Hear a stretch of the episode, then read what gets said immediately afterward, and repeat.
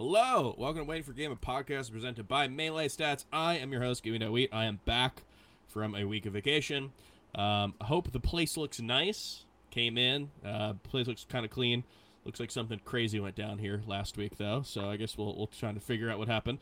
Um, but before we get to that, we've got a couple great guests in this episode. I think this is going to be a really great episode because we're talking about um, LACS, which was an amazing tournament series. Uh, and we're gonna talk about Fete, which looks like it's it's shaping up to be an amazing tournament.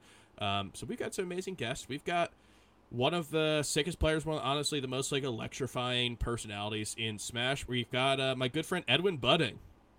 What's going on, Edwin? We I have so much I want to talk about this episode. I don't even know where to begin, but I'm How really do you feel happy. beating me last week, by the way. It was pretty good. It was fun. We had a great episode. But you know, on this episode, I also want to talk. Be better if I were on, but yeah.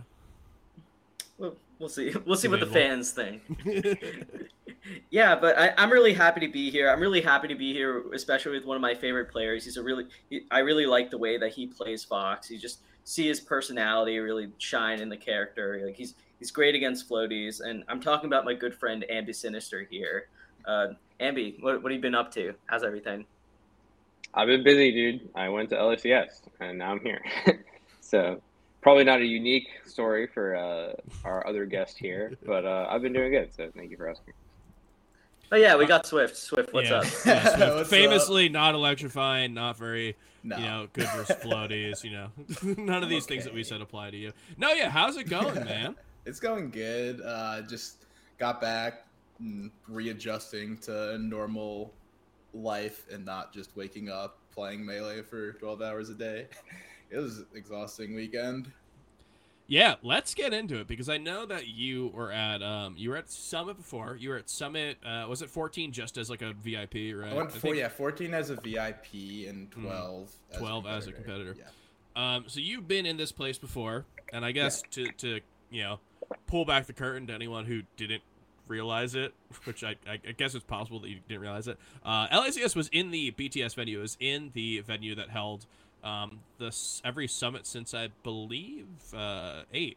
Um, so, so this has definitely been a place that I know that you are familiar with, but a place that a lot of people, you know, is probably their first time there. But yeah, um, let's get into it because this is an event that, like Summit, probably does take a lot out of you. And and in addition to the Swiss pools into bracket, uh, you also had to play an LCQ. So so let like let's get your thoughts going into this. Um, you are the 15th seed, which I think not only is that good seeding, um, I think it was. Uh, I think seeding that ends up being wrong still is good. I don't think that me- meets as bad seeding. But but yeah, let's go into this. You've you've got um, you know, you're coming off of not really entering a lot of Yeah. tournaments. Um, so you're definitely So, a little que- some you know questions about you. Yeah, go into your thought process into the yeah, event. so basically, like for a few months, I was just out of a controller because um, I got a bunch of prototypes of the Prism that like weren't fully functional because uh, the person making them was just super busy and couldn't send me like the final fleshed out thing.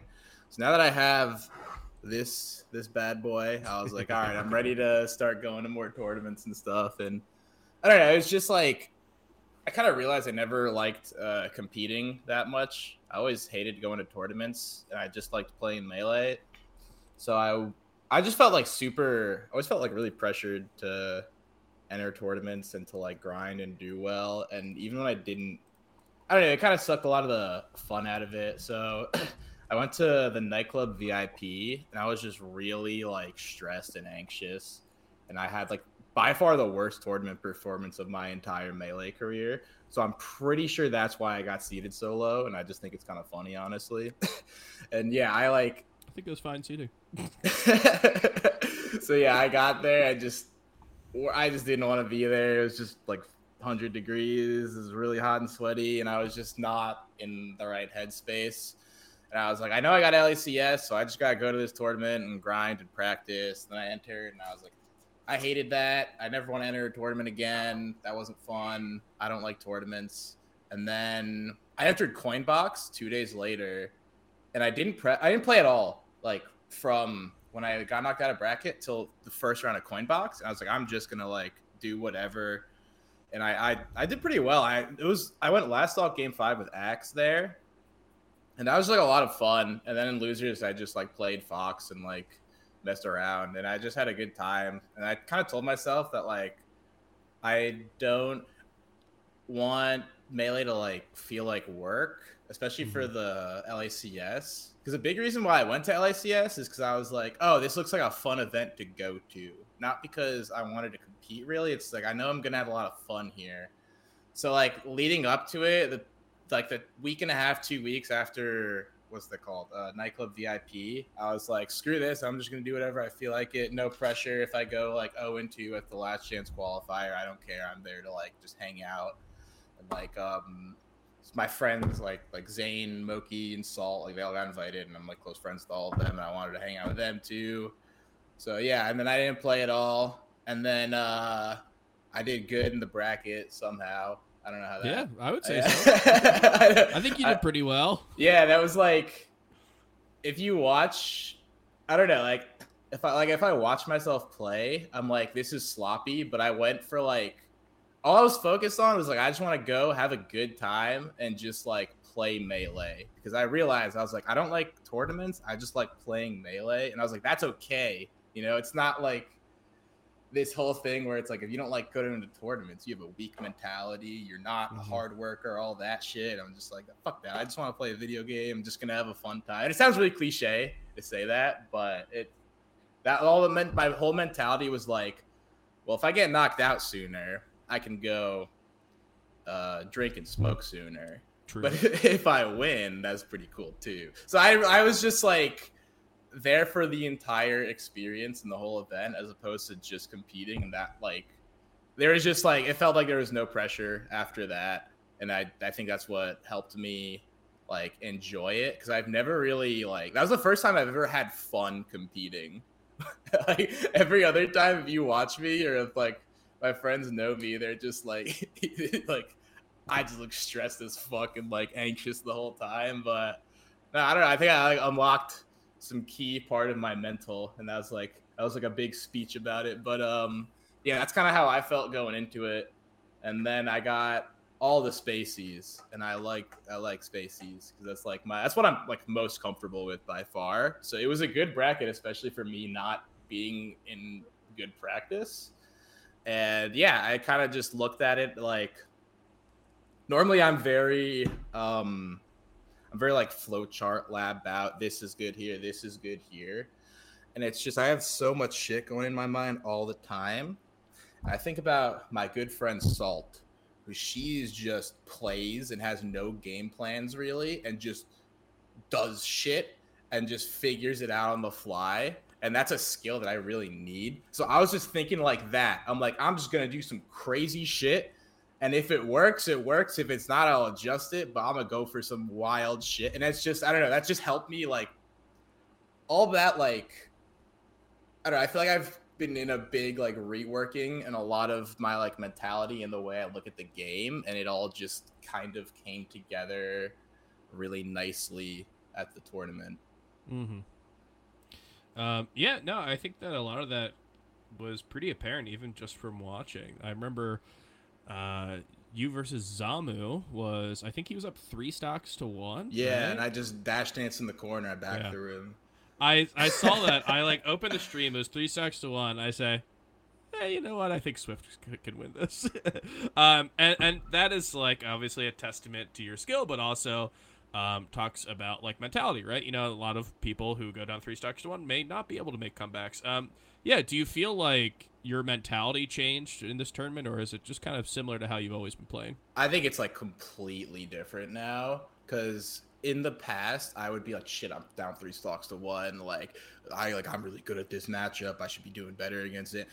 Like I didn't even think about that. Like my brain was so like, especially during the Zamu set, I was so tired that day that I just turned to Moky and I said, I I can't do this right now. I'm just gonna play really cheesy, and then it worked. Which is, I think, was really funny. but like, look at it like that is it's like, what's gonna get me through in this moment? What's gonna help me do well for right now, and not just thinking too far in advance, and just just thinking like, like you know, I see like the way Zain and Cody play, and they're just like every ounce of their fiber and being is so tied up in like competing and being good. And I I can't do that. That's just not me. And I try to think that way for so long, and now I'm just like I'm just in California playing a video game that I like. Like who gives a fuck? And that I think that was the mentality that like really helped me do well because there's like like five or six people in the world who really should be like that. Or no, no, like ten or so people that make a full time living off of melee and they just want to like work, work, work and play twenty four seven. But I think for most people that's like not a healthy mindset and it, you just have to find what works for you individually and for what works for your life circumstances and i feel like i really just i found some uh, a way to think about competing in the game that really works for me Mm-hmm. Um, Ambi, I'm sure you've seen this just because you are a uh, very diligent boy. You're you're a Fox man, obviously. Um, you know, Swift, you mentioned how uh, Fox and, and Spacies in general is a matchup that you really love. Um, that probably doesn't really. That's like not one to one with Axe, I imagine. I think that you know Axe being the yeah, yeah Axe being the Pikachu like forever. I think that a lot of people kind of view Pikachu through the lens of him. But like as you continue to progress and as we see like J2 and other up and coming players, I think that we kind of learned that um, there's a lot of different ways to play this character, and it's very cool to see you um, you know show that off. I know you got to play him in bracket, and a Pikachu did uh, at this. Like, how? What do you think is the biggest difference between how you play Pikachu and how he plays Pikachu? Um, I think it's like the that's like the clearest distinction between how an old school top player approaches the game and how a new school top player approaches the game. See, like he is just like he's gonna go to the tournaments, he's gonna practice a million characters, do all the wacky stuff, really focus it on like what the other player is doing, try to play the player. Whereas I'm like very studied. I'm in Uncle Punch. I'm practicing all my tech chases and all that stuff, and just making sure that like I have every little situation labbed out. And I think that's the I think that is what makes me a lot better versus spacies than him is because I just have like the punish game labbed out so well and all my tech chases and everything so practiced, whereas he is kind of lacking in that area. So it's not even that I'm doing anything that much like fancier than him. I'm just hitting a lot harder and a lot more Mhm. consistent than he is. And yeah, I think the spaces that matters a lot for some floatier matchups like um like Peach and Sheik, where it's not as like solvable that like hard punish stuff. It's a lot of just making a lot of good decisions in neutral with like your dash dance timings and your instincts and mix ups and all that. That's where he is really, really good. Like I would say he's the better like melee player, but I play Pikachu better. I think he would agree with that. Uh, I mean, Ambi, do you want to go on your little mini rant about Axe and Fox? I feel like I do this every episode. I don't need. I don't need to do it every well, we, single we one. don't have you on very But- often, so every episode you're yeah, on. I guess not- that's true. Yeah. Yeah, no, I I think that uh, Axe would be a great Fox player. I think Axe being a great Fox player would take a lot of Craigslist ads for Pikachu merchandise. Um, but yeah, no, I think it's funny thinking about like the distinction between playing a character versus uh, being a better player. Because two things come to mind for that. The first is way back in the day, people said this kind of same thing about Pikachu versus Axe. Um, this was kind of a distinction that was made really often. Where like, and I feel like with Pikachu, it's like this especially because like all the Pikachu's, it's really fun to like listen to them because they all like complain about the way Axe plays. They're like, oh, he doesn't doesn't do this, doesn't do that, just totally playing the character improperly. And then like Axe is on the screen and they're all like, let's go, Axe. So, um, but yeah, no. So the other one that comes to mind is, um, you know, just for Fox is uh, the distinction between like kind of the Fox players and Mango. Um, Mango is, I think, the the most fun example of this because, uh, you know, people regularly say stuff like, "Oh yeah, you know, Mango doesn't even really play Fox. He just plays a Fox, and it's like kind of like a Lovecraftian horror character, and he just beats you as a player." Versus like Cody and I guess to some extent Leffen as well where they're like trying to eke out every possible advantage of the character against another character or whatever. Um, just think that that's like a very common thread with, especially I think more technical characters. This distinction between playing the player and playing the character. Yeah, I think that I usually, whenever I tell somebody the way that Axe plays compared to me, it's like, yeah, he's more like if Mango played Pikachu, eh, because he's just he's just going for like crazy reads and stuff that like, oh that shouldn't work, but he made it work. And it's just like wild stuff that looks like he's overcomplicating it, and then he just does something crazy, and then he'll nair his opponent when they're at like ten percent, and then he'll get reversaled off of it. Which that's when you that's when the Pikachu's get angry. Is when Axe is nairing that too low a percent, he gets reversaled off of it. But um, yeah, I think that is like the same thing applies with me and him. Well, I think uh, you know the distinction between Pikachu's is, is, a really interesting thing, and it's something that one of the cool things about Melee recently, even you know as you mentioned Pikachu, um, you know more and more character representation has has brought this into the forefront. That being said, um, let's get into the other character. Let's get into the other side of the the coin. Edwin, Edwin Budding. Um, I have a question for you. You are a Melee journalist. You're a historian, a Smash historian. You are uh, literally the guy who wrote the book on Melee. Um, has Hungry Box went full degen ever? There are claims that he has never gone full degen, and I have to ask you: Are these claims true? Can you verify these? Is there any veracity in the statement? Yeah, so it's it's funny, right? Because the the thing with Hungrybox's career is that like he basically does this um, every time he's in trouble but he he's kind of like, oh, like you know, it'd be crazy if if I just went full Dark Souls boss mode, right? If I just camp the ledge forever. And the thing is, it's like it's like he's done that. He, he's done that, and it just like it it works for a little bit, and then it like stops working. Then he stops doing it, and then he talks about how he could do it if he really wanted to. But like the thing is, like w- even when he tries to do it, it's it's not always successful. That I, I think the problem I have with him is that like he positions it as if he holds the game of melee under under his hands, right? As if he's choosing to let the opponent win by by giving them the grace of not camping them or whatever. Which you know, to an extent, I I think he does truly believe that. I think I think there are people who he beats who truly believe that as well, and I I don't think they're necessarily wrong. But I think to the extent in which he exaggerates it, making a difference against like Cody or Zain or or someone that he feels like that's the only way he can beat them. Yeah, I, I think it's BS. He's, he's talked about he talks about this all the time. Oh oh my god, can you imagine if I played even campier than I did now? Well, like you've tried, and and and it, it doesn't always work. Yeah, they're just really good players. They don't give him the lead, and then he's just like, "There's nothing I can do." Yeah, I, I don't know, dude. I, I I gotta say it, dude him and Leffen do the same thing. Mm-hmm. They, they do. do. the same thing. Leffen oh has God. done the exact same thing about the exact same thing. Like, I'm gonna go puff on ranked, and I'm gonna kill the game in Europe, and there's nothing any of you could do to stop me. And then he'll like do one stream where he beats like 30 gold players on ranked, and then he's like, I don't want to do this anymore. This is just this is stupid. This is a waste of time. And then he won't do it. And Hungrybox is the same. I think deep down he's the same as all of us, right? Like he grabs the ledge and he spends like three minutes and he's like, This is so fucking boring. I can't take it. But for Hungrybox, like there's like actual financial monetary victory incentives attached to it. So he like is more willing to tolerate it than like I guess Leffen on ranked or whatever. But I just feel like I've been hearing this since the fucking dawn of time. Like, oh, Mew2King did this too, right? Like, oh, I could camp the ledge. I could totally yeah. break the whole game. There needs to be character specific ledge grab. Like, dude, one of you needs to do it. I've never actually seen it. I need to see it because I've been I've been hearing this myth for like for like ten years now. Well, yeah. again, I just want to say that like doing the thing that he's he's positioning like he's positioning it as if it is this unbeatable skill he has developed. I don't even think that's true. There's so many times where he camps Zain or whatever when he has a lead, and it basically just wastes two and a half minutes off the clock yeah. and becomes an even game again. Like, I, get out of here, HBox. It worked for us. this guy talking about? This year.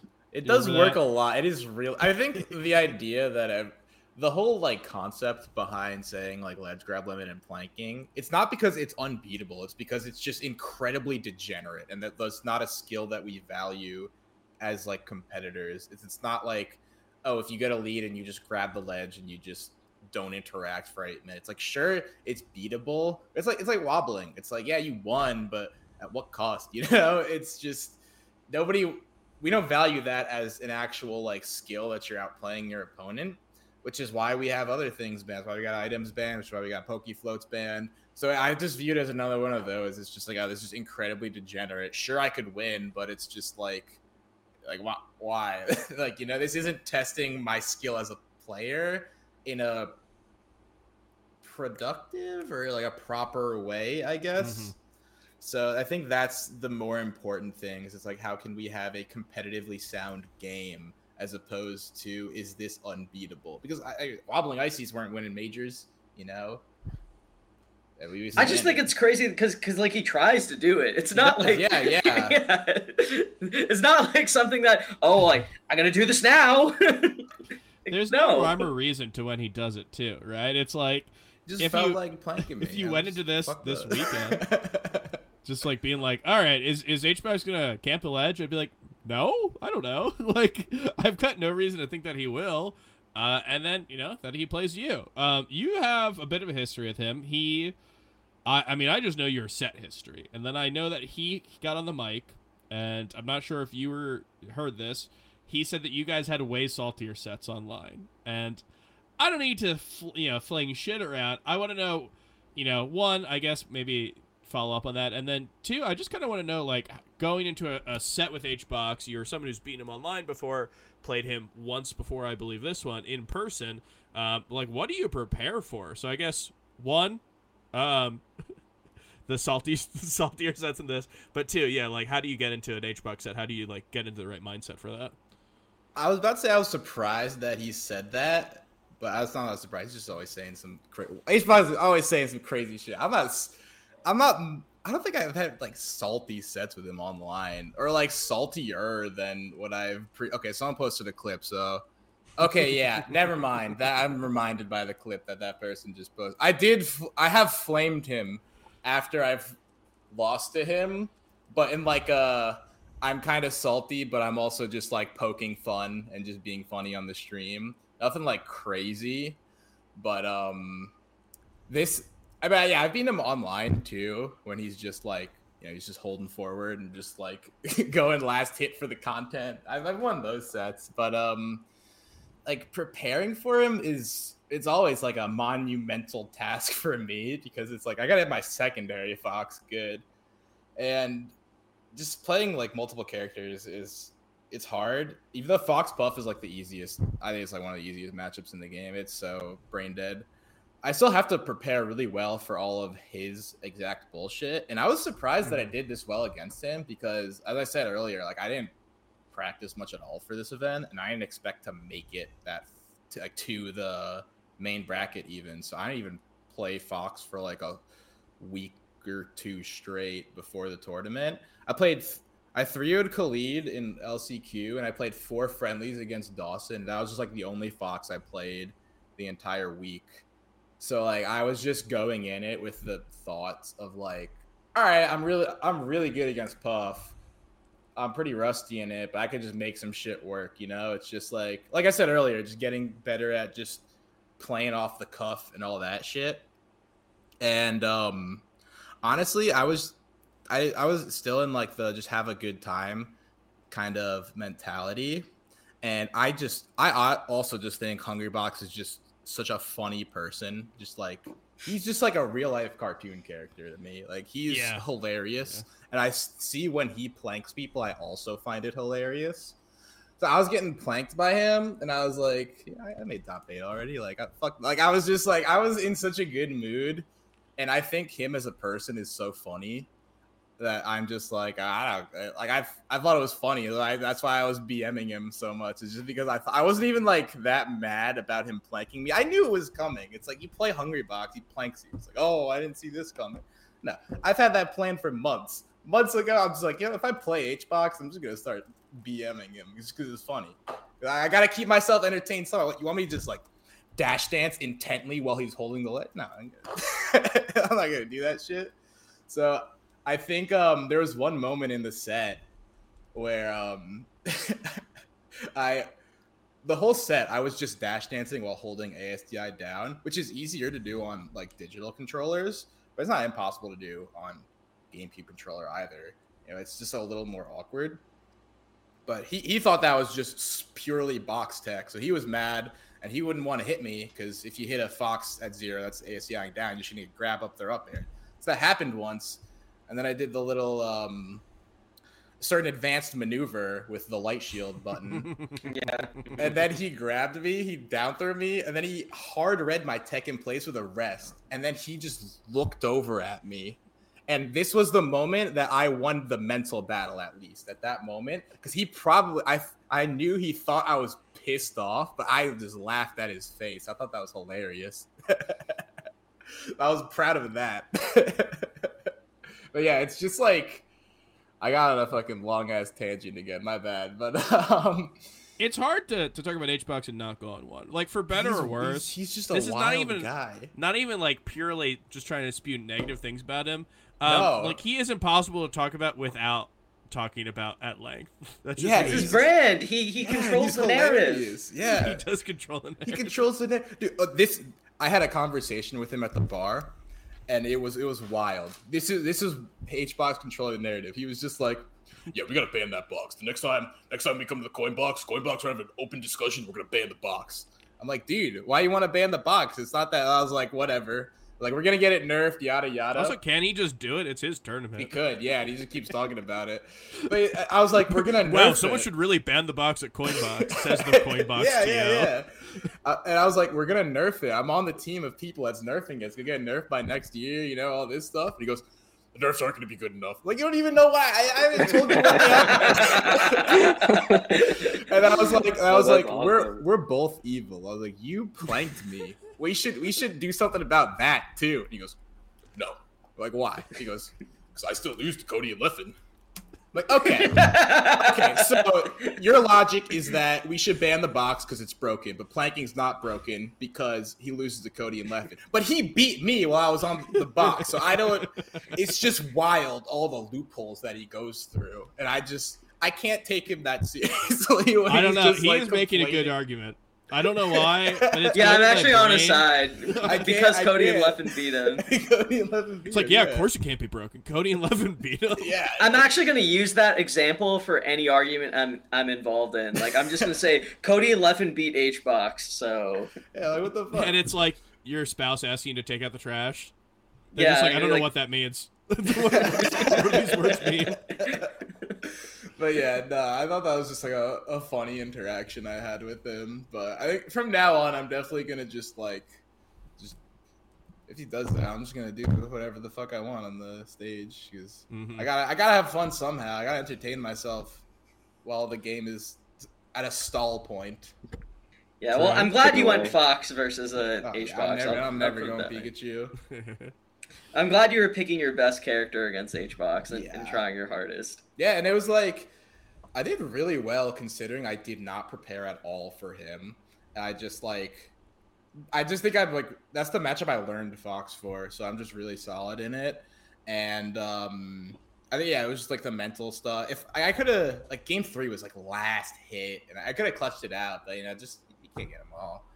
But um, yeah, I couldn't even like ledge dash. if you look at the if you look at me in the corner, um, I just cannot like I'm just doing all these awkward double jumps because I'm just my fox is so rusty, and I was just so rusty the whole weekend.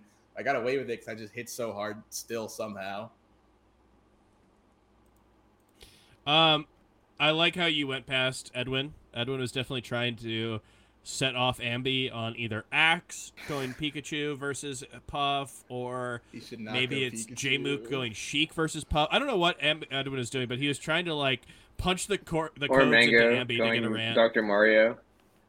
Okay, Yeah. well, But yeah. We're, we're- I think that one was about actually cool in the end.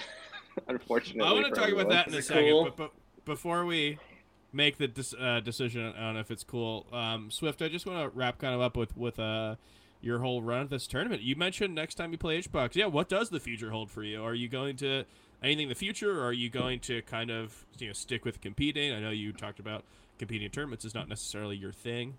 Yeah. Um I kind of yeah, I think um acknowledging the fact and coming to the realization that uh competing isn't the thing I love about Melee, it's more so playing the game and getting good at it took a lot of pressure off of me or myself about like competing in general. So now when I went like when I went to LACS, I was just more focused on having a good time and like playing Mhm. Melee and I and I was in a tournament. You know, it's not like I'm going to this tournament to compete. I will eat my vegetables every day. I will get eight hours of. No, it's it was just like yeah, I'm just having a good time. I was just drinking at night and just yeah. So I I really don't know. Um, I'm really just want to do what I feel like it. That's like my new goal is to do whatever I feel like it and not feel pressured to do anything. I'll probably enter. I will. I will enter some more stuff. Definitely SmashCon. Um, I'll be there. I'll probably enter, but that's the thing is like I want to. I want to enter because I want. I genuinely want to enter. So Mhm. if if a week before I'm just like I don't feel like entering, I'm just not gonna enter. But I still want to go. So I don't know. That's just my fucked up way in my mind for me to not stress about it. But I, I will probably enter. There's a high, high chance I'll like enter SmashCon, um, Shine, Riptide, Big House, and like maybe some other stuff in between there. Nice. Well, I hope to see it. You were super fun to watch, but also I just hope whatever your you know decision you make is one you're happy with. But speaking about people who enter tournaments and might not want to actually enter them, um, yeah, let let's get into some uh, interesting character choices we saw. Edwin, you were talking about people who go maybe not their best character versus Puff. Was there anyone here who you thought didn't go their best character versus Puff? Because we saw Swift go um, Fox versus Puff. That's obviously his best character in the matchup. Was there any player at LACS five who went to character that you do not think was actually their best option versus Puff? Yeah. Um, I, I yeah. I, I'm just gonna say it. I think. Um, I think out of people on this podcast and just people involved in melee stats, I would I would consider myself like pretty favorable towards Mango, relatively speaking. But yeah, I, I, I gotta say, it's just uh, just kind of he a set shame you up that so nice for the Zain Ice Climbers bit. He set you up so perfectly. well, he said you, Hungry just, you just ignored his setup, dude. He said I Hungry did say Puff. I did say Yeah, or You know Puff, what? Maybe there was uh, multiple people who did not go the best character versus another Uh, character. A- Well, I mean, I would I wouldn't mind talking about the Zain Ice Climbers for for for a bit, but I, I you know we, we can go in a bunch of different directions here. Uh, as far as as Mango goes, yeah, I mean, like you you want to see his box. I, I get it that he he did not feel like he had that dog in him that day, and he just uh wanted to have fun or whatever. And I think that's fine. He's allowed to go whoever he wants, but it doesn't mean doesn't mean like someone watching it has to like it, right? Like that's that's totally fine. it doesn't have to be a big deal. It's just like, oh, Mango's going doc- Dr. Mario again. Like, All right, I guess I guess this is it. I don't know Yeah. what more. I think that I think that any extent to try to make this into like a actually it's cool that he went Dr. Mario or actually it this is is his best chance. No, it's No, it's it's not. yeah. I, I mean, we we like went through this at Genesis, right? And I think that it just like doesn't mean as much anymore. Um, I think the difference between going Genesis was like going Doc at Genesis. Um, that felt clearly maybe maybe like guy who runs the S top 100 rank um, voice, but it, it felt like clearly vindictive in a way that this doesn't really feel it. Um, and like we also learned a lot about Mango since then, right? Like you know he's gone Marth, and we kind of have some ideas on that, but also it, it really just seems like we are in real time seeing someone who's like trying to figure out like if they actually want to compete and then not competing and then being like, well, that doesn't feel right either. Like, um, it just like seems like a hard situation, and it is one that is in front of thousands of eyes, and um, yeah, like it, it I don't know, I, I don't want to speak for him. Um, I don't really know what it feels like to be uh, one of the best of all time at a video game for 15 years and have to deal with that. Yeah, but um, yeah, it definitely seems like this is just a hard career decision, and he wants to like want to play melee, um, and might not actually want to play melee as much as he wants to like playing melee. And because of that, we are seeing stuff like that. Um, him playing HBox and just go, you know what, fuck it. Like, right? We talked about how HBox can be, especially considering this was after HBox said, "Well, maybe I go full degen," right? Like this, this was post that comment. So I, I guess like I give him some credit for that. Yeah, I don't know. I, I think the future of Mango is gonna be really interesting to see from here, right? Like, um, generally it's something that we have not had in the melee community. I think that the closest parallel is probably like Isai in 64. I don't think that's 100% correct because Isai was like he's like I'm just going to go Link at this tournament and he would like be like only Link and would do it and you know he would get like 5th or something like that and um, he had tournaments that he really wanted to win and that is kind of the aspect that I think to see from Mango. Um, I think that regardless of like what decision he makes in between now and October, when Big House rolls around, he's either gonna want to win Big House or mad that he didn't enter Big House, right? Like I, I think that he will kind of oscillate between kind of really wanting to win things and and not wanting to win other things. I guess I don't know. It's it's tough to say, and I'm sure that um, armchair psychology isn't helping this one. So I'll uh I'll I'll step away after this one. Evan, yeah, what do you think? Yeah, I, I think the, the Isai example you bring up is that is actually pretty interesting. Uh, in, in, even if it's like a bit bit extreme, because eventually the 64 scene, you know, did move move beyond the specter of like, oh, like what would happen if Isai played Pikachu, right? Like the, the field just got really good. because he Um, didn't he didn't win everything. Like, Yeah. he did that. Yeah. The, the field got really good. The scene was really happy, and I think that you know I, I think it's fine for Mang. You know, after 15 years of you know being the greatest player of all time or whatever, like that, that's totally fine for him. Like he can do with with melee whatever he wants, right? But I think that I think the cool thing is that like regardless of what his decision is, like the game will move on. Like it'll continue having players that are that are exciting. You know, Mango can remain exciting in a way. He still had a he still had a pretty good event, like beating like all things considered, beating someone like Moky, making making top eight. I just think that uh yeah, I mean I, I think the, the game will be all right with with or without him and whatever he wants to do in whatever capacity he wants to be involved with melee is is ultimately it's ultimately his choice. Ambi, what do you think on this? And how mad is he going to get at us when he gets ranked 12th? Okay, well, I'll start with the second half because I think it's a little bit more normal. Um, I think he'll be upset. Uh, it's fine. I think that we're we're kind of used to this by now, right? Like, I think that you know this isn't the first time that Mango has had like a season which was probably lackluster by his standards, that was not really representative of his actual skill level. You know, that's just how it happens.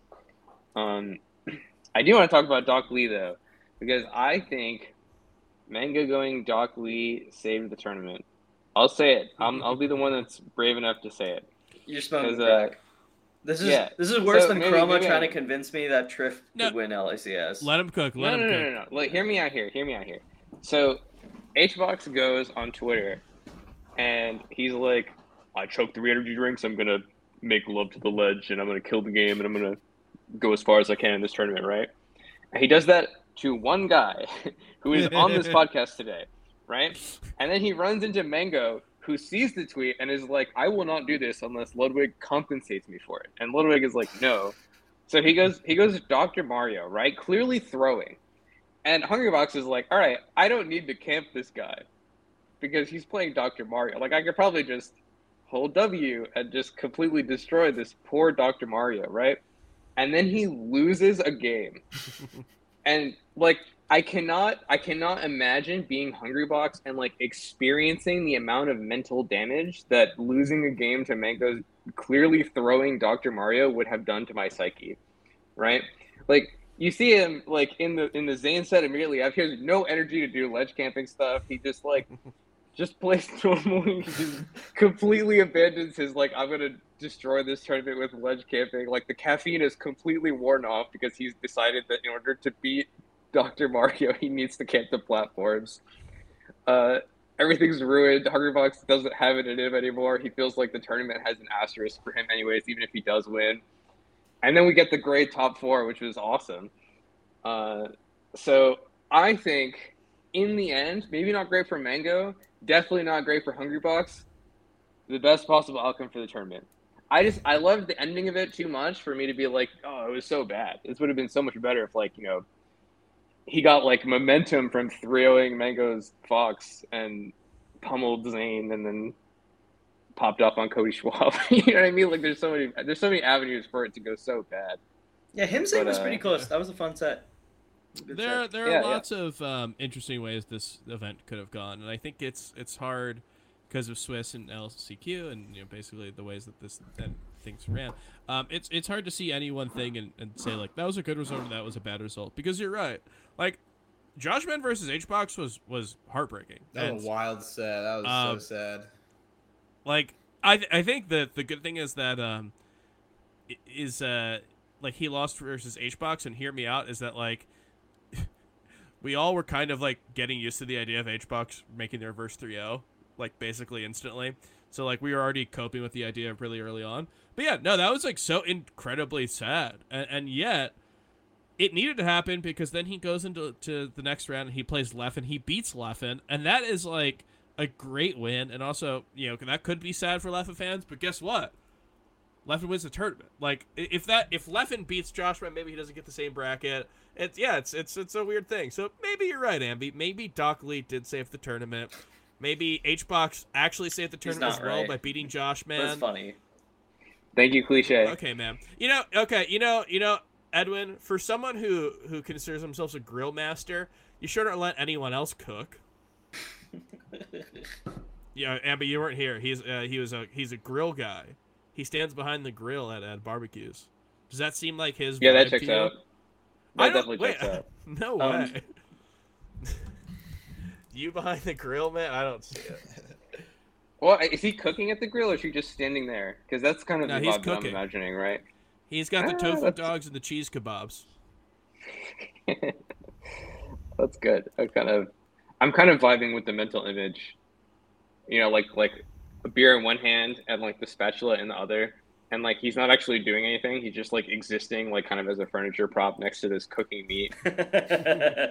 That's that's Edwin. That's him at majors, like with uh with his you know book of of bets and his GameCube controller. Just grilling, man. Yeah, we haven't seen those bets in a while. Hopefully, Gobble Gobble has some bets. Dude, because Um, people yes. keep thinking he's got like a gambling addiction. Evan, talk about this. I love when you talk about this. People, yeah, like, so, so it's a you mix. So, so I usually get like two things, or or there's like three responses I get. Right. The first response is like, "You need help. I don't want to. I don't want to enable this." The second response is that people don't want to bet with me because they think I have like some hidden knowledge outside of set count. All right. And then the and then the third response is that they get scared off by the initial asking price. So it's usually one. Yeah, of, don't one you go up and you say like a year of Patreon? Yeah, I go I go for a year year of uh That's crazy. That's fifty yeah. bucks. Okay. Well, anyway, I do remember. Um, what was your one bet at Genesis Eight? Oh, the one bet. Uh, yeah, I lost this one. This notorious in Calvin. Is Aiden. I bet on Aiden. I have zero idea why after like two years of in the pandemic and how we joked about like we're gonna get to the pandemic and we're gonna bet on all these players that no one knows versus established names. I thought Aiden was Aiden is good. We, He get made a big there, and Aiden like one of the most popular smashers. A guy who like, if you know smashers, Aiden at the time for right now, as weird as it sounds, is one of the ones that you're gonna know, like one of the first ones, and a guy who like really, frankly, not a lot of people know, Notorious, who we who we know is good, and you go. I, I "I'll think Aiden Aiden." very. I think you could have Aiden to very any good. yard fan. We could have made so much money. Yeah, I don't know. I, I think he's really good. He made a he made a big losers run that event. I just bet on him when he lost. What can I say? anyway, um, speaking of people who went on uh, losers runs, um, we saw some stuff here. I mean, I guess Leffen technically wasn't a losers run because that was in winners, but we saw some. Uh, we saw some. It kind of was a things. losers run. I was talking about this. Yeah. At the event. I wanted I want to briefly interject. He did lose a lot in He Swiss. did. He Right? did. So Who'd it lose kind of to? felt Wait. like a losers run. He lost to to Josh? Joshman, and he lost to. Oh, also Cody who was the also. He lost to Cody. Cody, yes. that's right. Yeah.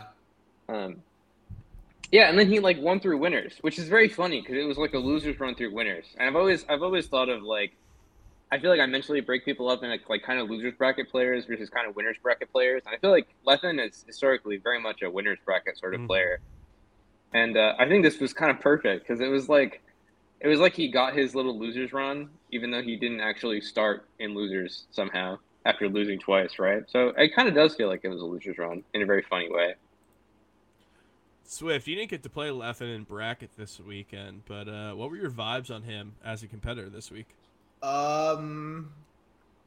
Yeah, uh, I don't go on Twitter much, but everyone just kept saying he was complaining on Twitter about I being don't know rusty. he really was. Really? I don't- okay. I heard he was He- complaining about being rusty a lot. Well, yeah, that's the Checks out. classic. Yeah, I mean, that's just laughing, but um, yeah, he I, does. got, He adds. you did smile commentate him versus X though, right? I did, yeah. Was, that was a good set. Um, what do I think about that?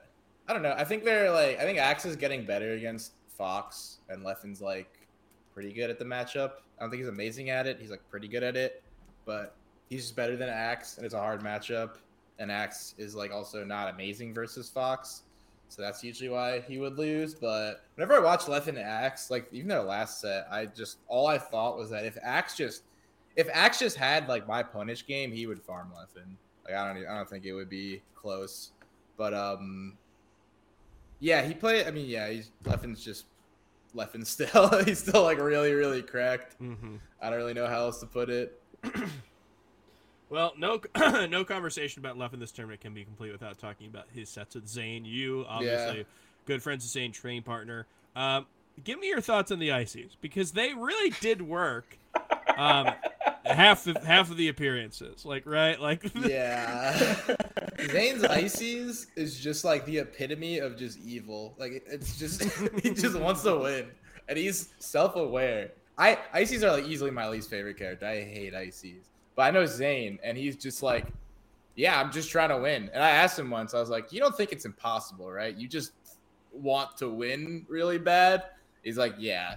So he plays Ices just to make his life easier, which is fair. You know, I mean, I play secondary too, and people choose whatever character they want.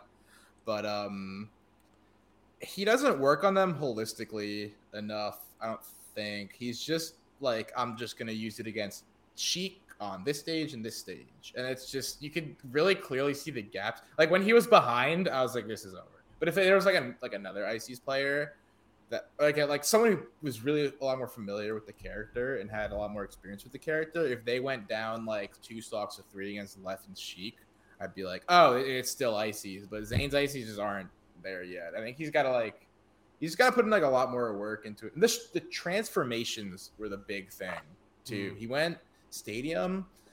And the transformations just like screwed him over so bad. Levin, he got the windmill and he was just dancing up there, and it's just like I don't know. I think you should have stayed Marth there, but I think FD was fine.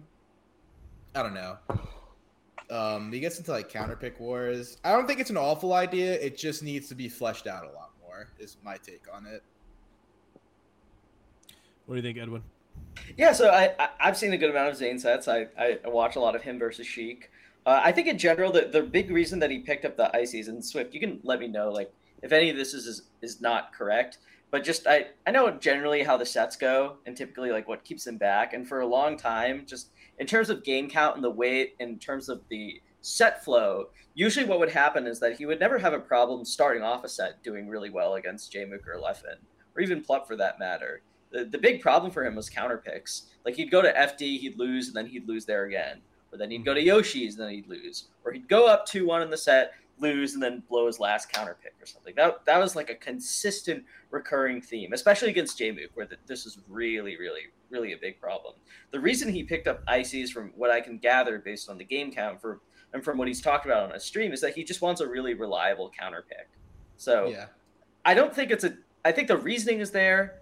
I don't think it's a terrible idea. Like obviously, part of me just wishes he would only play Marth because Marth is really good. Yeah. and and I think I think is like the sets of J. Like I know the set count is in Jmook's favor solidly at this point, but the set flow is pretty close. But I will say this much about the Ices: I've never seen something look so utterly dominant and simultaneously bad for a game. Like bad for his level at, at the yeah. No, top I, level, right? I yeah, because he's he's labbed out and practiced all like the the layer one stuff that he needs, like the Yeah. chain grabs, the handoffs. But then it's like you put him in a little, you put a transformation on there. It's a little quirky, and now he's he's just fucking like he has no. I mean, he was still like dropping handoffs and yeah, stuff on yeah. It's not it's not clean. It's just Yeah. like, he can do it, but he's not.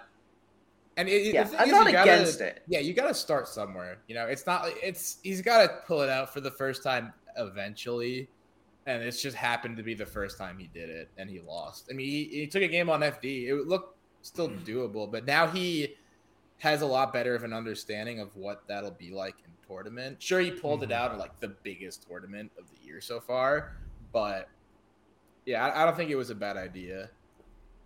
See, What do you think I think going on. Stadium was a bad idea. I think Stadium, yeah, yeah, I agree was- with that. I agree with that. Stadium was a bad idea. Mhm. Yeah, Yeah, Stadium Yeah. was I think um. FD was fine though. Yeah, Like I think that he didn't play particularly well even on that stage, and it still looks pretty lopsided in Still in pretty Zain's so. favor, which was super funny.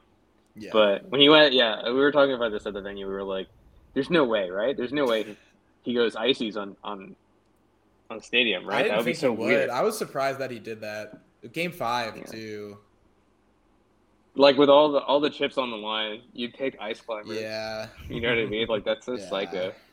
I think the other thing that, that kind of hurt him is that he won that FD game again in simultaneously terrible and dominant fashion. Yeah. But the, when he went back to Marth, he, he looked like he didn't have his footing for like the first Yeah. minute and a It's half. It's pretty of it. challenging. That's like yeah, one of the most challenging parts about playing multiple characters is I just agree. switching in the middle of a set. Especially if you are like if you're not used to it, especially like I've practiced, like I've just played ranked where I would just be like Fox game one, Pikachu game two, Fox game one, Pikachu game two. I like specifically practice that. I would go into Uncle Punch and I just alternate which character I go. And if you're not used to that, especially with like I play Pikachu and Fox, they're sim- they're I think Pikachu and Fox like the most similar you can honestly get between two characters. You know, same jump squat, you know, dash dance, nair, and up smash. You know, you a lot of similarities there.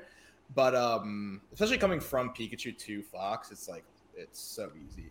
But um, going from like Marth to Ices is just yeah. so much more awkward, and it's especially if he's not practiced in it. it it's it's hard. It's hard, especially because you have he has so much other like mental notes about everything Leffen Mhm. does, and then you just gotta switch from like, all right, I'm a, I'm a cheese him with my ices, and then it's just like, all right, back to like this raw as fuck, just like Marth Sheik set against this killer. So it, it's difficult. Yeah, I know Leffen after the set he got on the mic and he he was talking about how he noticed that uh, Zain was not really adept at switching. You know, this is like Zain's first serious Marth non Marth game, like Yeah, in tournament, yeah. right? You know, I wouldn't call like the Fox or anything because he d- doesn't go those in a serious matter. But yeah, he uh, he said that he was tr- trying to like prey specifically on the fact of like making it hard for Zain to switch and. uh you know, we could tell that that was definitely affecting Zain game five, and also we could tell that Zain put a lot of thought into that because in grand finals we didn't see the ICs at all. Um, so I guess the yeah, the Swift question for you, you know, you're guys close to Zain. You are obviously also a top player. You know, you can kind of see some of these games that other people might not. Um, do you think that we see the ICs again? I know you said that like this was the first time, so it's obviously going to be a little rusty. There's still some stuff he needs to work on. Um, and like, w- was it just the reason that he uh, didn't go IC's set two is just uh, um, that it wasn't there yet, or is this like a game plan that might just not come about anymore? Um, I mean, I didn't ask him specific. All I remember him saying was he said to Spark in the elevator, like, "Should have dropped the ICs?" And then Spark was like, "Nah, you just gotta work on them a bit." And he was like, "Yeah." That was basically, I, yeah, and I don't think he should drop them. It's, Mhm. it's, it just takes a bit, you know. And his goal, the thing is, like, his goal with melee is he's just so competitive, and he's just like, "I want number one. I want number one." Whereas like with me, is it's like, should I just go full Fox and you know only play Pikachu against like Falcon and Marth? It's like, well, if you want to, if you really want to like push that, you know, technically it's better. But I'm also just not in his position. You know what I mean? So for him, I think it would make the most sense to just stick with it because it'll get there eventually. You know, it's his full time job. He's a melee player. Uh, You know, like wakes up for work in the morning. He's he's practicing his handoffs. So it's not gonna be it's gonna be hard. But if there's anyone that can do it, it's him. And I don't think he should drop it because of that. You know, Yeah. if there's like another reason he wants to drop it, then that's okay. But like for me, it's like when I win with Pikachu, like I want to win with Pikachu a lot of the time. You know, I only go Fox when I feel like I really need to. But Zain's not as much like that with Mhm. Marth. He's just he just wants to win. Yeah, interesting to, to see that because he's you know known as kind of one of the like character loyalist, I guess. Yeah, but you know yeah. it, it's does it might not be that way deep down. I know Axe like basically said on stream he. I think he said it uh, not basically. He just said, "Yeah, he doesn't feel like a Pikachu player. He's just a melee player who plays Pikachu." Yeah, And it's like he said that with a hat that had a Pikachu on it. So I'm like, okay, well, I wonder why we think you're a Pikachu player, dude. But no, I, I think you're completely right. And the the one thing that I'll say about the icy is, and like the fact that we didn't see it, is um, Leffen just is that way sometimes. Like Leffen has those tournaments every single year.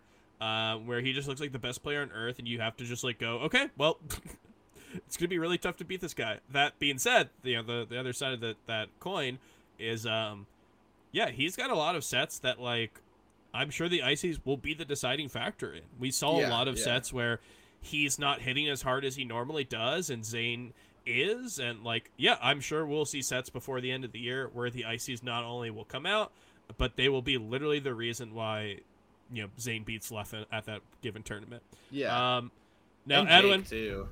yeah, well, I I saw I don't know where I saw it actually. I think I saw a Reddit post, and I don't remember what the source was. They were like, Zain's only going in for Leffen because Jmook's Zelda's too good. I've, I've asked him about the Zelda many times. He's just like, Yeah. I gotta. I think he said. I think he said that Icy still win. You just gotta kind of know what you're doing. It's still not great for Zelda, from what I Mhm. understand. I could be wrong, but that's kind That of that sounds right. Yeah. Just given that it's Zelda. yeah. It's just like it's just so Careful, messed Andy. up. It's so messed up that he's like, I got my one counter pick for one character of one player, and it's just the one character that can transform into like a not as bad or just a, a really weird matchup. Especially for like so funny. Sheik, it's like, I mean, I don't know much about Icy's Sheik, but like it just looks really bad, and it looks like you can just hit really consistently. Whereas the thing about it is like you're playing in tournament, and sure Zain hits all the crazy combos like consistently, but it's just so hard to do that over and over and over again against Jmook and Leffen. Like you'll see, they'll live to like 200 against him. that's just Marth. At the end of the day, you can't kill. So it's just nice to just be like, I got like ices on FD. I'm like chilling. Yeah, I think that mentality and just having that in your back pocket is just like a big sigh of relief because the Sheiks are just too good. Like, I feel that way when I go FD against Spacies. Like I can just like up. I'm up 2-0. I got two FD games in the back. That's nice. Yeah, like I- that. That's a that's really really big, especially when you're in the middle of game two. It's, it's just like if I win this game two, I'm in a really good spot. Yeah, it was uh it was an incredible event, I think. Like, you know, the the Icy's counter pick was just like the cherry on top of this like whole ass amazing tournament, right? Like so many competitive sets and this also was like hilarious and also good and really interesting to watch, you know, like, you know, this was a very weird thing that we've heard about, but also one that was like competitively viable as opposed Yeah. to the Doc Lee set, which was fun, but for other reasons. Um, it, yeah, it, it really just felt like, you know, sometimes events like a, the confluence of a few different things happen, and it feels like you were watching in like capital I important event.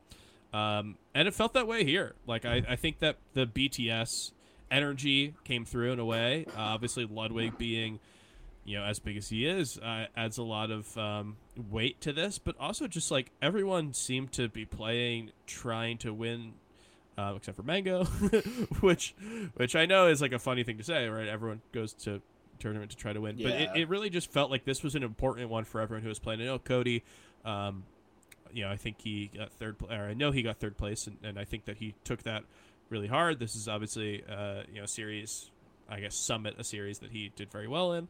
Um, yeah, it really just felt like everyone took this as super Yeah, serious, just and because felt of that, like it felt so important. Yeah. It's just Well, like let's the talk about that because uh, honestly.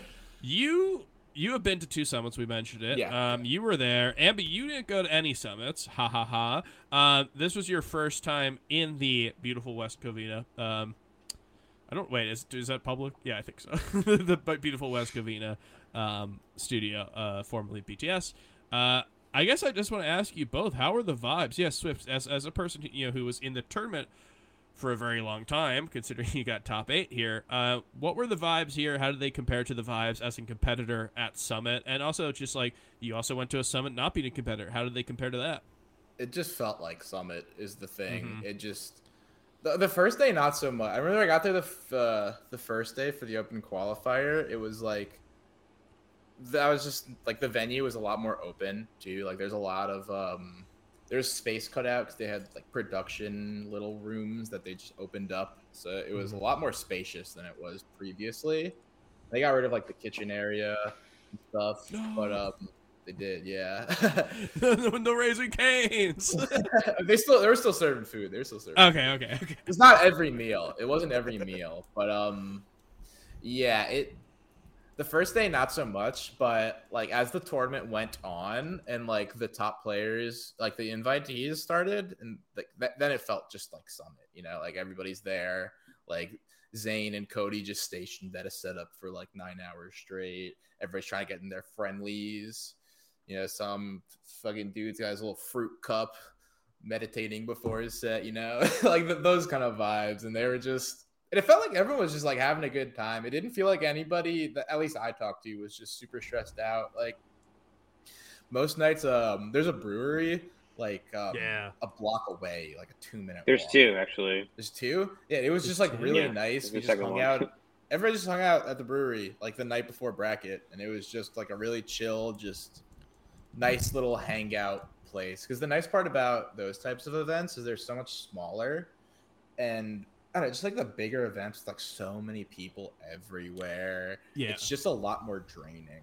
But with this kind of event, it's just like we all like top players kind of know each other. We just kind of migrate over to the brewery, like 20, 30 people group, and it's just chill.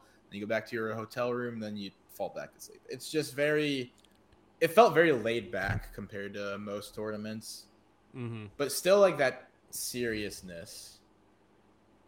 Yeah, if, if I can, I, I wasn't at this tournament. I was on vacation. I very much wanted to go to this tournament, but I, I ended up not going. Um, but if I can, you know, talk about my experiences as a summit, just attendee, just viber, chiller, um, was that yeah, it's a completely different experience. You're right, it's completely different. And I think that one of the great things about open bracket tournaments is that like you know everyone there, and one of the worst things about open bracket tournaments is that like you know everyone there, right? I, I generally don't tend to get like my social battery drained at events, but there's sometimes where like I've I think I might have explained this on the show before. I've like been in my hotel room just chilling by myself and then going like, "What are you doing, you idiot? You flew all the way here. A hundred of your friends are downstairs at the convention center. Why are you in your bed like on your phone watching the tournament?" Um, and it like it doesn't feel like that at, at Summit. Uh, uh, you know, No, like not it, at all. you obviously like miss hanging out with certain people, but getting like a smaller crew of people to hang out with, just like you know, it still feels refreshing. You feel like you're able to um, hang out with more like fewer people more often, and, and, like have a event that's more connected to that. I'm gonna say um, one of the most privileged things I've said on this, but um, when Summit uh, announced that they were shutting down, um, I didn't want to make it about myself because there's a lot of people that went through a lot of hard work to um, you know, end up with a pretty unfortunate end scenario. But I was like, no, I'll never get to go again. I'll never get to go to that brewery. I'll never get to like hang out with Webs on a beanbag. And um, the fact that like that still exists, and even though I didn't get that experience this weekend, I'm glad that someone got to. Right? I don't know, Abby, were you on the beanbag hanging out with Webs? Yeah, no, I wasn't. Okay, I I'm was, glad that uh, someone gets to do that. beanbags. Actually was about to bring up the beanbags earlier because it's just there it's just such a chill place like the the venue so if you're if i was tired I'd just throw on my headphones and just Mhm. lay on the beanbag for an hour. I just saw like h-box just taking a nap on the couch his little bare feet out. It was so tempting to not go and tickle his little foot while he was sleeping. That would have been wild. Poking a bear. That's what that was. But Honestly, um, definitely fell asleep on one of those beanbags for like four yeah, hours. it's he was just it's conked so out on Friday. Yeah, and on like on Sunday when I was just watching the bracket, just got a lot of drinks in me, and I was just sitting there, just like, you know, it's just so chill, and it's kind of, it's so much easier to not get overwhelmed at Mhm. something like that, where it's just like, ah, just go lay down, or you just, you know, there's all this little contenty stuff on the side too that the top players were doing, so it was just like fun. and It just felt like Summit. Yeah, uh, one of the interesting things that I, I think I, I, you know, if I ever get a chance to ask like uh, people who are Summit mainstays, is I wonder how the content differs because I know that like the way that BTS did content was obviously amazing, and and I I think that like their stamp on Smash content is still felt to this day, but also was this kind of thing where like I know players had to be pretty involved. Um, the thing with the difference like with LACS, if we ever see this thing again, if we continue to see it on a more regular basis, is that um, like the biggest stars at Summit were the players, that's not the case for LACS. Like we saw content, there was just like Ludwig and Slime, and and you know like I guess and Mango were in that piece, but like yeah, I, I I wonder like how that'll affect it. But um, I guess to to go on to like something that we have the answer to. Um, Abby, you are a you you were attendee of LACS as well. Um, unfortunately, you ran to nut in bracket. You did not qualify like Swift did. You didn't make top eight here, so you got some more time as an attendee. This was your first experience in the uh, BTS studio, so I know that you don't have to anything to compare to in terms of summit, but just in a, as, as opposed to like a regular tournament. How did this uh how did this fare for you? Yeah, no, I pretty much echo Swift sentiment. Like I don't, I don't like I like I like you mentioned, I don't really have anything to compare it to with regards to Summit specifically. But um, unlike you, I am someone whose social battery gets drained pretty quick usually, and uh, definitely a standout thing about this tournament is that that didn't really feel like the case at all.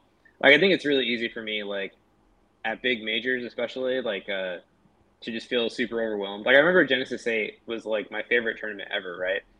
I remember like going to Guild House after like the the final day, and like there were so many people and it was so loud, and I'm like, I gotta get out of here. I gotta get out of here. I like went back to the hotel and just, I just sat there like for two hours, and I was like, this feels really lame, but I can't do it. It was it was too much.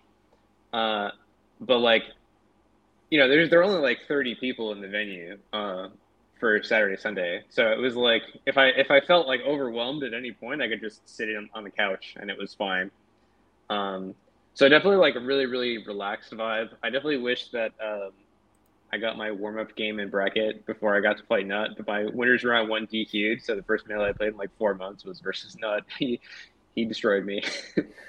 but you know that happens. That's just how it goes. Um, but yeah, no, it was a super fun tournament. Like the vibes were super super good. Um, if it happens again, I'm definitely going. Super recommend. Mm-hmm.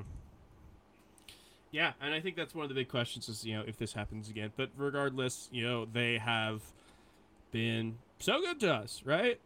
Who who remembers? Who amongst us remembers when I didn't like Ludwig? That was uh, a a past that was not too distant, and yet, you know, nothing has proven that the crew loves melee more than getting literally big enough to not do any melee and still continue to do it. Um, yeah, this was like by far one of the most fun events that I've got to uh, that I had watching.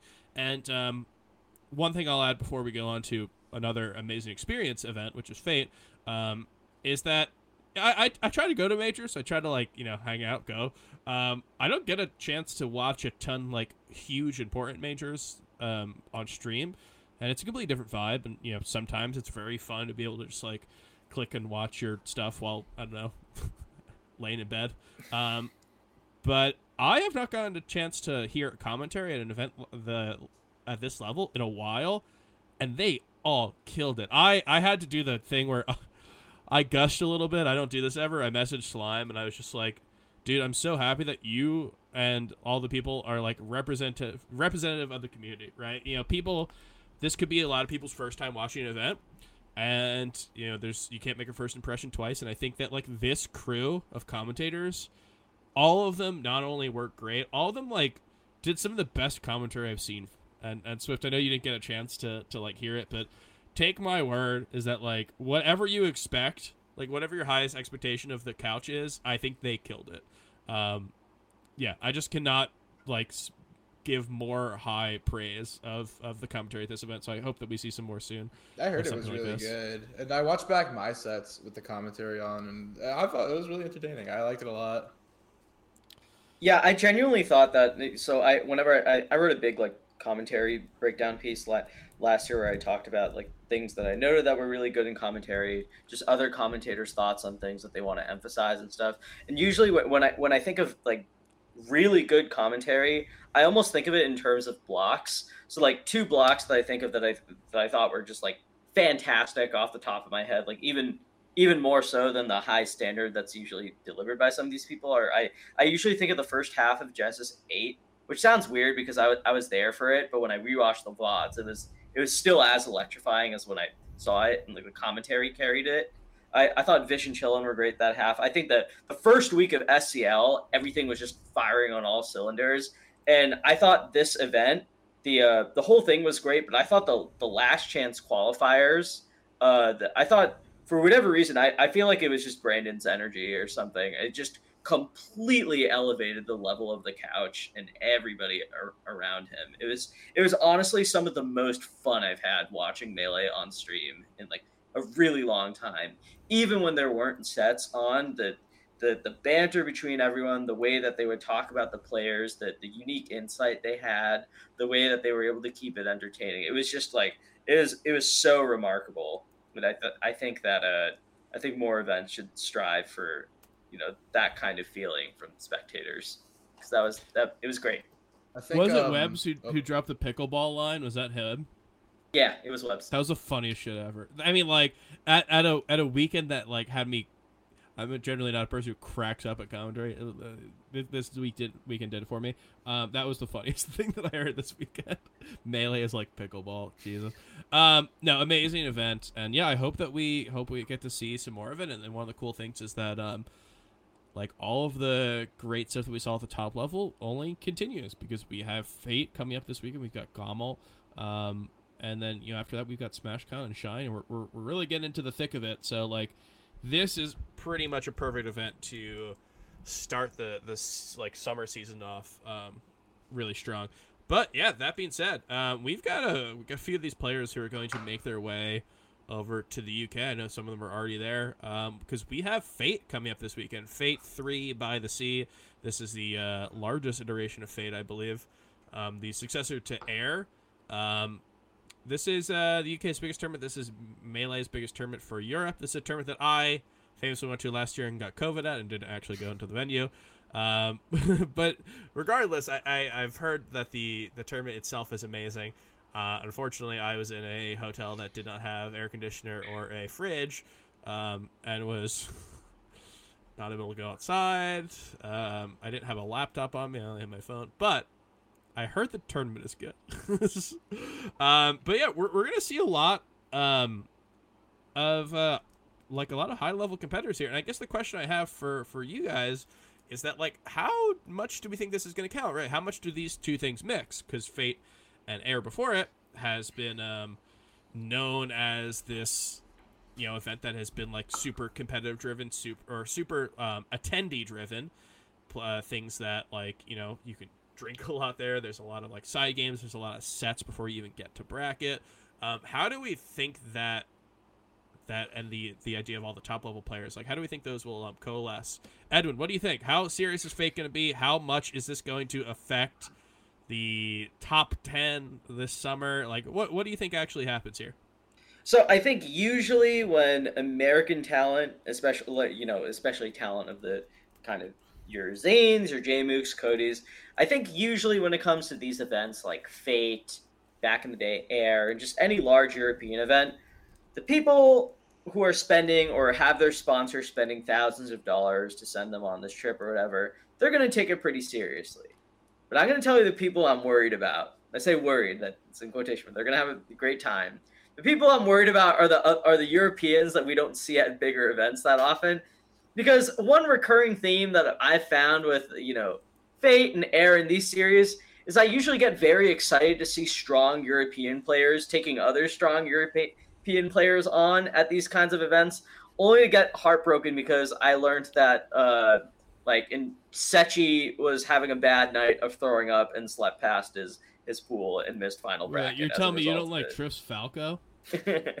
or or some stuff like that. So it's it's the Europeans I'm more worried about. I think that I think that the American players are, are there. They've spent enough money. They're they're there, you know, to to fully try their hardest or, or at least be present Mm. competitively speaking. It's the Europeans that I don't see that often going against each other, uh, gentlemaning to either uh, play secondaries or not showing up to their pool because they're having too much fun. In which you We'll know see, it- it's it's great, but I, You I don't you know. say this uh not only, not even a month after Zain went Roy at Wave Dash. So I think there's a difference We'll between him going Roy at Wave Dash and flying like all I literally the- don't. I literally I- don't. I I think it's the say. exact same thing. I think it's like less of an actual distance, like by flight. It's pretty You- comparable. You actually, yeah, you they're might both. be, you might it's be right. uh, yeah, it's like Hmm. five hours to L.A. and I think it's like six or seven. I know when I went to the UK, I was like, oh yeah, this doesn't. yeah, this feels like it's going to. L.A. yeah, Why does it feel like a bigger it's- it's investment? It, And why does it feel like is- a bigger investment then? They're going to a that's place true. that's like more fun to hang out in. Maybe not Ponton, Ponton. What is it? Ponton Park, Camber Sands, a Pontins in Camber Sands. Uh, but like, I don't know. I could see him being like, yeah, we we just like spent the whole day in uh, Constable's Corner or whatever fucking shit they have over there in that weird country. Like, I could see him just sightseeing.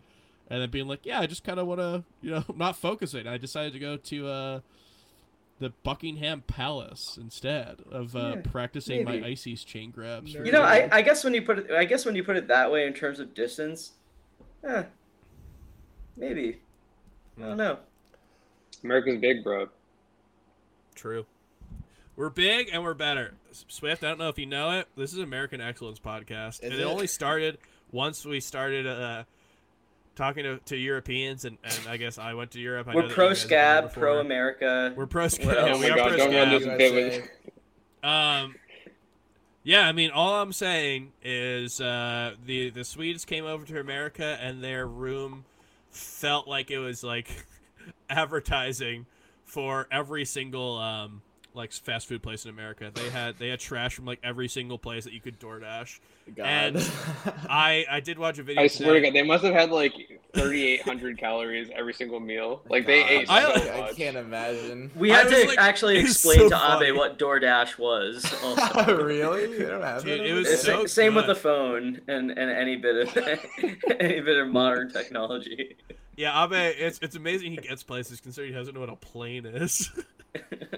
That's just hey, that's the where he lives. He lives in Hicktown, Sweden. Um anyway, the uh yeah, no, no, they they were ordering like Papa John's and Little Caesars and shit like that. It's like Oh, wait. it's so great. They, got They a probably play, felt too. awful, dude. Oh my they probably god, yeah. terrible. I can't play if I I, eat like shit. He, I, he like uh, forced out Calvar after that. I think there's something different with Abe.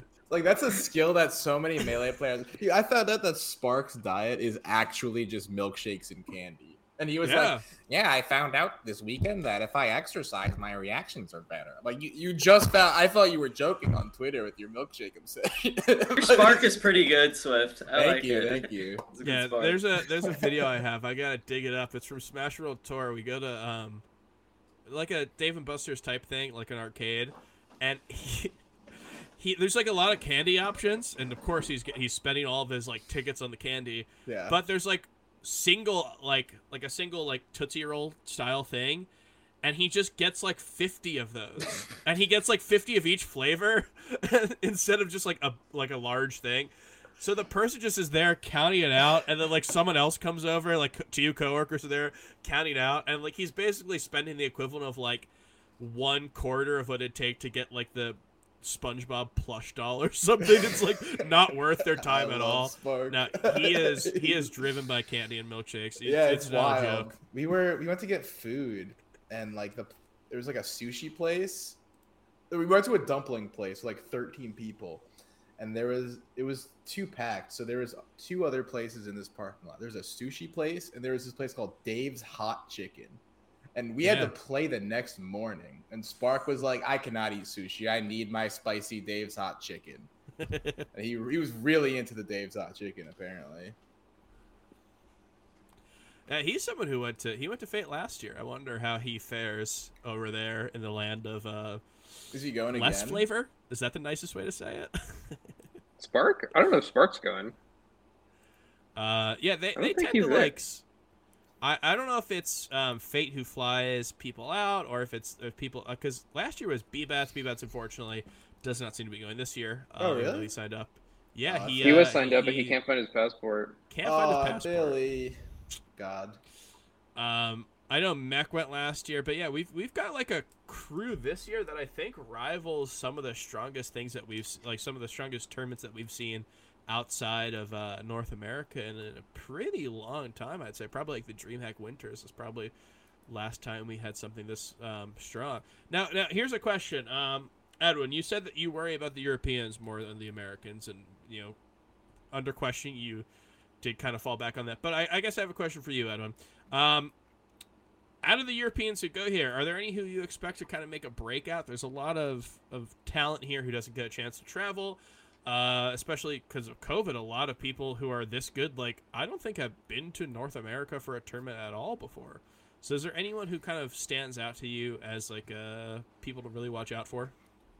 Yeah, there's a few names I want to bring up that I, I don't think I'm going to be, be going to out of the left field with this, but there's obviously the melee stats favorites. Uh, uh, you know, True. Mo Mo. Let's go, Mo.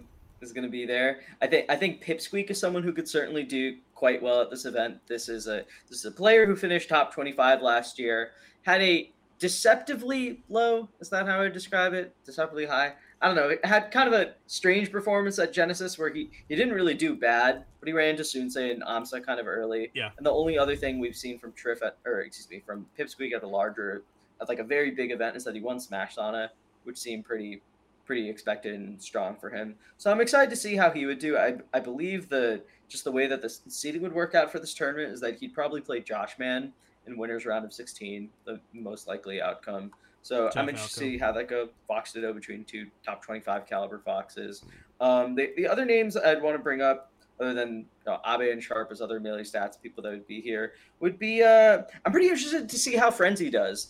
This is a player who I thought had a really good start to last year. Uh, I believe he ended eventually somewhere in the lower end of top 50, but I think Fre- Frenzy's potential and caliber of play is quite high when he's firing on all cylinders. And unfortunately, just for him, that hasn't been in the cards with his results this year. But if, if I see Frenzy against top 25 to 30 level Fox, like Frenzy versus Aklo in bracket or something, I I don't think it's inconceivable to imagine that going Frenzy's way. I, I think Frenzy's someone who, who punches above his weight class particularly well, which is going to sound funny because Frenzy's reputation within the UK is, you know, he's a very beloved player, but he's not Professor Pro, right? But I, I think that the UK scene in general this year has kind of been in flux because Prof hasn't been as active or committed to competing as he was for, you know, the last decade or so.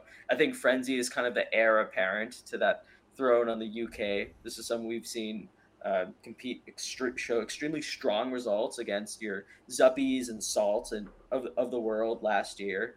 And I, I don't think it's too crazy to imagine this event to be one where maybe we see him in winner side of winners quarters, or we, we could see him making a, a top eight run at. He's he's quite good. I, I think very favorably of him. He's definitely someone that I would have my eye out for, and I think it could it could help him too because I think I think with a really great performance here and maybe a solid one at Gommel, Frenzy could you know at the last minute just sneak it onto a ballot for some ranked top fifty and position himself as someone to look out for in the second half of the year as well. I applaud you for taking the prompt of uh, what European players are looking out for. You know, I specifically mentioned people who have not gone to America ever. I applaud you for taking that prompt and giving me Frenzy, a player who we know has gone to America. He's actually one of the most traveled European players we've seen. So I appreciate that. Uh, I think you also mentioned Pipsqueak, who uh, would be the person who rivals him for most traveled European who's not laughing. Um, no, I, I think yeah, those are those are definitely some good answers. I want to talk about Kingu. No, I don't. I'm joking. I don't want to talk about Kingu. We can't think give him Kingu's go- attention. Kingu is going to. I don't know if he's going to do well or do poorly. It's going to be funny. I don't know how it's like. Whatever happens, it's going to be hilarious. He's That's just all I know about Kingu. Kingu. Yeah, Oh, Do you know about could be Kingu good, Swift? I do not, but I I kind of feel the vibe from um if he does well, it'd be funny. If he doesn't do well, it'd be fun. That's that's how I feel about Mog Malachi. Yeah. He- I just Yes. saw him at the bracket. And I'm just like, if he does well, this is hilarious. But if he doesn't, he's still gonna. He's still Malachi. And he is Can the you most. imagine if Kingu beat Fiction? Oh my god. oh God. he's he's kind of like if you took Paddington the bear and just like instead of really like um like doe-eyed and and like cute uh instead he was just like very confrontational i guess he's um yeah no he's an interesting person i do think if he if he beat fiction he would never let anyone live it down um I mean, Mog yeah. also doesn't, but true true um difference I wonder how Kingu Kingu is- versus Mog would go. I don't oh, know, Mog God. is he like would, he would lose Mog would is lose. the most Dark Souls boss melee player out of any melee player in the world. But he has the most cracked shield grabs. Ask any top player, Mog has the best shield grabs. And and low percent chain grabs. But then he only covers like the same things. My favorite Mogism is that when he down smashes you, he only hopes that you're gonna tech into him or tech in place so that another down smash hits. So if you just always tech away, he will never cover it. Like that. I've run into him. Mog on unranked before. That guy, he's thinking on a different level. He's He horrifying. is, he is really on a different. I've asked him to play, and he said, "I can't play you right now. I'm too sober." He's direct, direct quote. That's Yeah.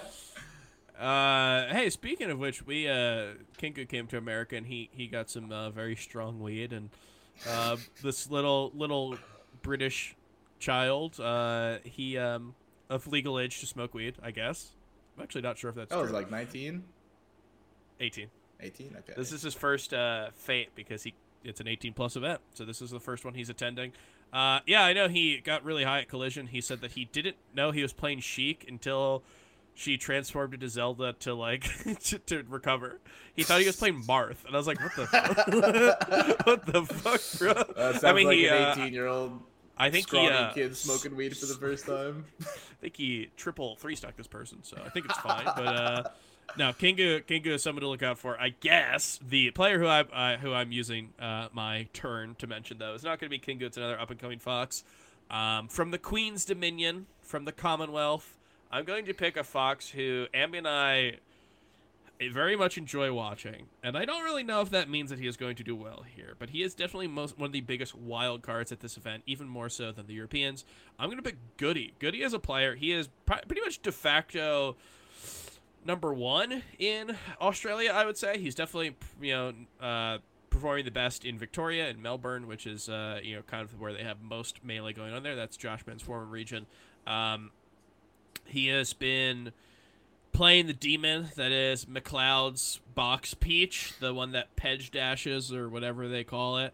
Um, and it it Ambient will watch it and and uh, I'll let him kind of explain some of the details, but he looks like if Naruto. Naruto played the game. Like the way that he he plays, it just like when you watch Naruto, he just kind of runs in it like because he believes so much, Yeah. and it like works out. Like you watch Naruto, and it's like, oh yeah, dude, he's he's less less technical than Sasuke or whatever, but for some reason he He's got beats the heart. He's got the heart, and when I watch Goody, I feel I feel it was like yeah, he falls running into in. that camp of player for sure. Yeah. Now, Abby, you're the machine that I give that into, and then you, you like computer inputs it, or I input it to the computer, and then you output it into like, yeah, what he's doing is he's actually like, yeah. So so do that for what I just said. He plays like Naruto, Oh my and then you say, I'm trying to remember what I said. Uh, let me see if I can find it. I think it was something Uh, about feinting approaches a lot, right? Yeah, I said Goody definitely a mover. Um, I think he's good at approaching. Definitely announces he's going to approach, but then he does a mix-up approach, which gives the opponent the chance to be mentally prepared when they start to run in, but they don't know how he's going to run in, so it's still like kind of uncertain what's going to happen. But like, he's like, "I'm going to attack you now," and then he'll like run all the way across the stage, and he'll either do like a beat one like dash attack, or he'll do like a full hop to bait like a sheik board tilt or something, and then land on top of him uh, one of those one of those I'm definitely going to hit you now type of players. Um, I think I said that, and then you posted like four Naruto gifs in our chat, and I was like, "Yeah, good talk." That's uh, I think I was right. I think about right. my we, we both explained it just as well. He plays like Naruto, and then you say that he, uh, you know, he with the exact way he approaches. I think we've both did a good enough job at explaining it. This is Um, making me think of a uh, Laudandicism, where uh, I think there's a scene in Naruto or something where he he's getting like beat up, and he says something about the power of friendship, and he runs at his opponent like completely on fire and just engulfs them, and like he ends up winning the fight or something. And so, and Laudandus had a theory that when uh when Fox firefoxes into Sheik or just any character that he's going against, he's actually doing the the friendship combo that Naruto innovated in the in the show or whatever, and comboing it into up air or whatever. So he was like, when I edge guard Fox and I got hit by that, I just always think of Naruto. And the Fox player afterwards is like, oh, I hit you with the power of friendship and my skill, and it's like, no, I just dropped an edge guard. I don't know. When it's Goody, it feels like the power of friendship. There's something about him, like because he, like Ambi says, he does kind of telegraph his approaches. It like feels like you're on his side so much. Like he runs across the full stage. You're like, okay, he's about to attack, and like it gives you time to prepare. Like you're on his side. And if it works, it feels amazing. And if it doesn't, it's like no. it, Yeah, I- I it's definitely do- a roller coaster to watch him. To watch Yeah, I do want to be clear. Goody's Goody's definitely like if, if we're talking about people in the in the post Joshman like post sock climate of Australia, I think I think Goody's quite legit. Like I, this is some like He's I, really good. yeah. I, I Yeah. took a look at some of his results since uh, since sort of Josh's departure and Sock's uh, Sock's departure from competing, and in addition to winning that tournament over McLeod, he also won a recent tournament over SA Nick, which I which I think is is a very good. I think he just tends to win most things. Uh, Um, but he might drop a set, but uh, I believe he has won the majority of tournaments since Yeah, since that sounds about right. left and since Sock kind of. He might actually have a tourney, or, or he might actually have a set over Josh. It might have been the Marth though. I forgot. Yeah, I think it was the Marth. But like, regardless, um, he is a very good He's player. good. He is also just like your uh, Australian syndrome currently, where he has the 32nd seed at this, which I think is in the range of what I'd say is probably right. It's just hard to know if that means that he should be like 20th or if he should be 50th. Like it's it's really tough to say until we see him actually play. Uh, and because of that, he's probably going to face some like really difficult opponents to get to a point. Uh, the only thing I'll say is that like whatever we see here is not going to be end of Goody. He's got Gommel after this, which is uh, it's going to be a pretty you know pretty crazy trip from Melbourne to London to Toronto. So you know. Um, you know, there's there's going to take some getting used to. I think this is his first NA tournament, or well, Gommel will be his first NA tournament. Um, I don't think London is in North America. I'm not that dumb. Um, so yeah, whatever whatever happens with Goody at this tournament, it will not be the end. I want to see what happens at Gommel. I think he's a very fun player to watch and a player who backs up that that exciting uh, exciting play style with actually like skill. I think he could be very good. Um, Ambi, is there anyone who you uh, kind of looked at as as someone to look out for? I know we spent a lot of time on Goody, um, but I'm sure you've got some. Yeah, I, I, I have a super quick point, and I'll, I'll segue actually from it. Um, I'm super interested in Kinzo this tournament because I think that Mhm. Kinzo kind of been popping off in uh, in Europe a little bit, and uh, in particular, I think it's really interesting because Kinzo's a box Falco, right? And in my head, that's kind of weird. I feel like Falco not a character I can super envision a lot of advantage to playing box Falco. Like I think you like look at Fox or you know maybe Peach, some other characters, and you're like, oh okay, like this thing, that thing would be, be particularly better or whatever to me, Falco seems really hard to play on box. So Kinzo's success is like a real mystery to me. Uh, I don't know if you have any thoughts about box Falco Swift. I feel like you're the Um, expert here. Yeah, so the thing is with uh, box is that um there was like a Reddit thread somebody posted is that um the wave dash angle that the box has is specifically made for Fox. It's like the perfect Fox wave dash. Surprise! The controller made for Fox is buffing Fox in the guise of a nerf. But yeah, that also makes it so for other characters. I mean, I got lucky that Pikachu is also like that's a perfect angle for him too. But for characters like Sheik and Falcon and Falco, they just get screwed over. So I'm actually like really in favor of um, players should be able to choose what angles they get to wave dash with for uh, box characters. You know, as long as it's not like the perfect wave dash angle every time. Um, because of that, and I also do think that Falco is kind of nerfed a bit because every time I talk to my one friend who's a who used to play box Falco, he's just like I can't wave dash far, and Falco is just so big on getting big wave dash, like long wave dashes, that it's just like you don't really get that much. Like in scenarios, it's like Falco doesn't benefit that much because of the slower jump squat anyway. It's like what do you really even get? So it's just kind of like the same Falco, but with worse wave dashes. I don't know. Like I've I would never want to play box Falco, and if I did, I would just change the wave dash angle. But that's that's like pretty big. Yeah, no. So I, I feel like kind of the same, right? Like I feel like all the, the little changes that people play, um, you know, with with box in particular, are things that are pretty bad for Falco. Yeah. But um, I think Kinzo being a top player in Europe as box Falco, like I've Yeah, played box Falcos, and it's always like, I'm always like, oh, okay, good, it's a box Falco. It's like a normal Falco, but worse. Whereas like I never feel like that against any other person pulling No. out for the box. I'm gonna be like, oh boy, here we go. Like box um, Fox is like an affront to God. It is just not yeah, for real.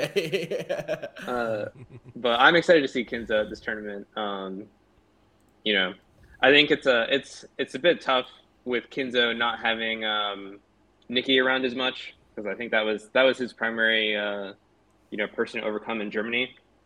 Um, but Nikki just kind of not been entering stuff. Is Nikki going to this? I feel like I haven't heard anything. I about don't that. believe Nikki is. No. That is unfortunate. I think it would have been fun to watch too. Yeah, I know he's got um he he told me that he's got some stuff going on in terms of school. I think finals are happening like right now, like final exams. So Mm. probably just the wrong week because I know that he has talked about wanting to come to America again. Uh, you know, I think he is more open to competing than he was maybe last year, but it just seems to be kind of the wrong timing. Um, sure. Anyway, Swift, you are obviously a player who has uh, played a lot of people. You're obviously a player. Full Yes. stop. No, you played a lot of uh, you played a lot of top talent here. Is there anyone in, in Europe that like you have not played yet who you want to play? Um, I don't know. Well, the thing is, I've like never been to Europe. I haven't played many of the Mhm. Europeans. Um, I did want to play Trif some more. 'cause I played him at Collision. I got 3 0 He's he camped me so hard, and then I realized that's he camps everybody that hard. I just play Pikachu. So I wanted to play him with my Fox because I've been working on Fox Pikachu or Fox Peach a lot again, and I'm if I played him in bracket, I would have front Pikachu because I still would have had a really. I still like think I have a really good shot of beating Trif with Pikachu. It's just really hard, and I want to get the Fox good long term. But outside, I didn't get to play him. Um, the only other European I've played, other than like Leffen, is like Pip. We played at the we played like at the Function Two, like over a year ago now. Oh, yeah. I got three would and I was my John is I did not eat for like nine hours that day, and Pipsqueak is really good. That's part of the John. Didn't he give us Pipsqueak some fucked really up good. like power shield F smash the other way? Yeah, that was that was definitely an accident. I refuse to believe that wasn't an accident. but um, yeah, dude, ev- everybody's all. Whenever anybody's talked about Trif, it's just like, dude, this guy is so good, but he's he camps so hard. I was watching Yeah. him and Mog play friendlies from across the the fucking venue. I think this was like after Trif was out too. He was just playing for fun. Peach Dittos against Malachi, and he's up four stocks to one, and I just see him go underneath Dreamland and just float there for a solid three seconds, and then return to the match. Yeah, this was actually like a this is a a, a question that came up in the Melee Stats Discord, and where we were talking about you know if you had to if your life depended on someone four stocking like a hundred people in a row, uh, a, a ton of people a ton of people came up in conversation. But I'm letting you know, me, I think Ambi said this also. We might have actually been there also. I also, wasn't and there. ev- I wasn't in that conversation. but every single European smasher is like, it's Trif. Like this guy not only is so happy to just ruthlessly Oh, four he loves people, it. He's having Yeah. so much fun. he will Camp. That's the wild part. Because I, I was- uh, before I was like, man, he's just sweaty camping, but no, he's having a great time. He's just screaming. He loves it. He screams like a cartoon character when he plays. It is so funny. He's having so much fun, and I love it.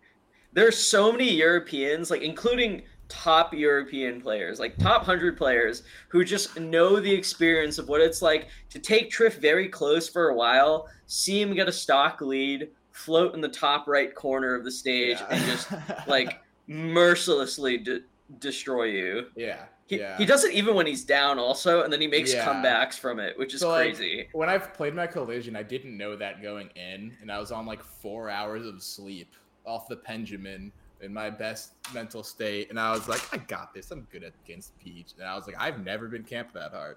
like I, I could not hit him. that was really difficult. So yeah, it was him. But for other Europeans, I nothing, no, none really come to mind.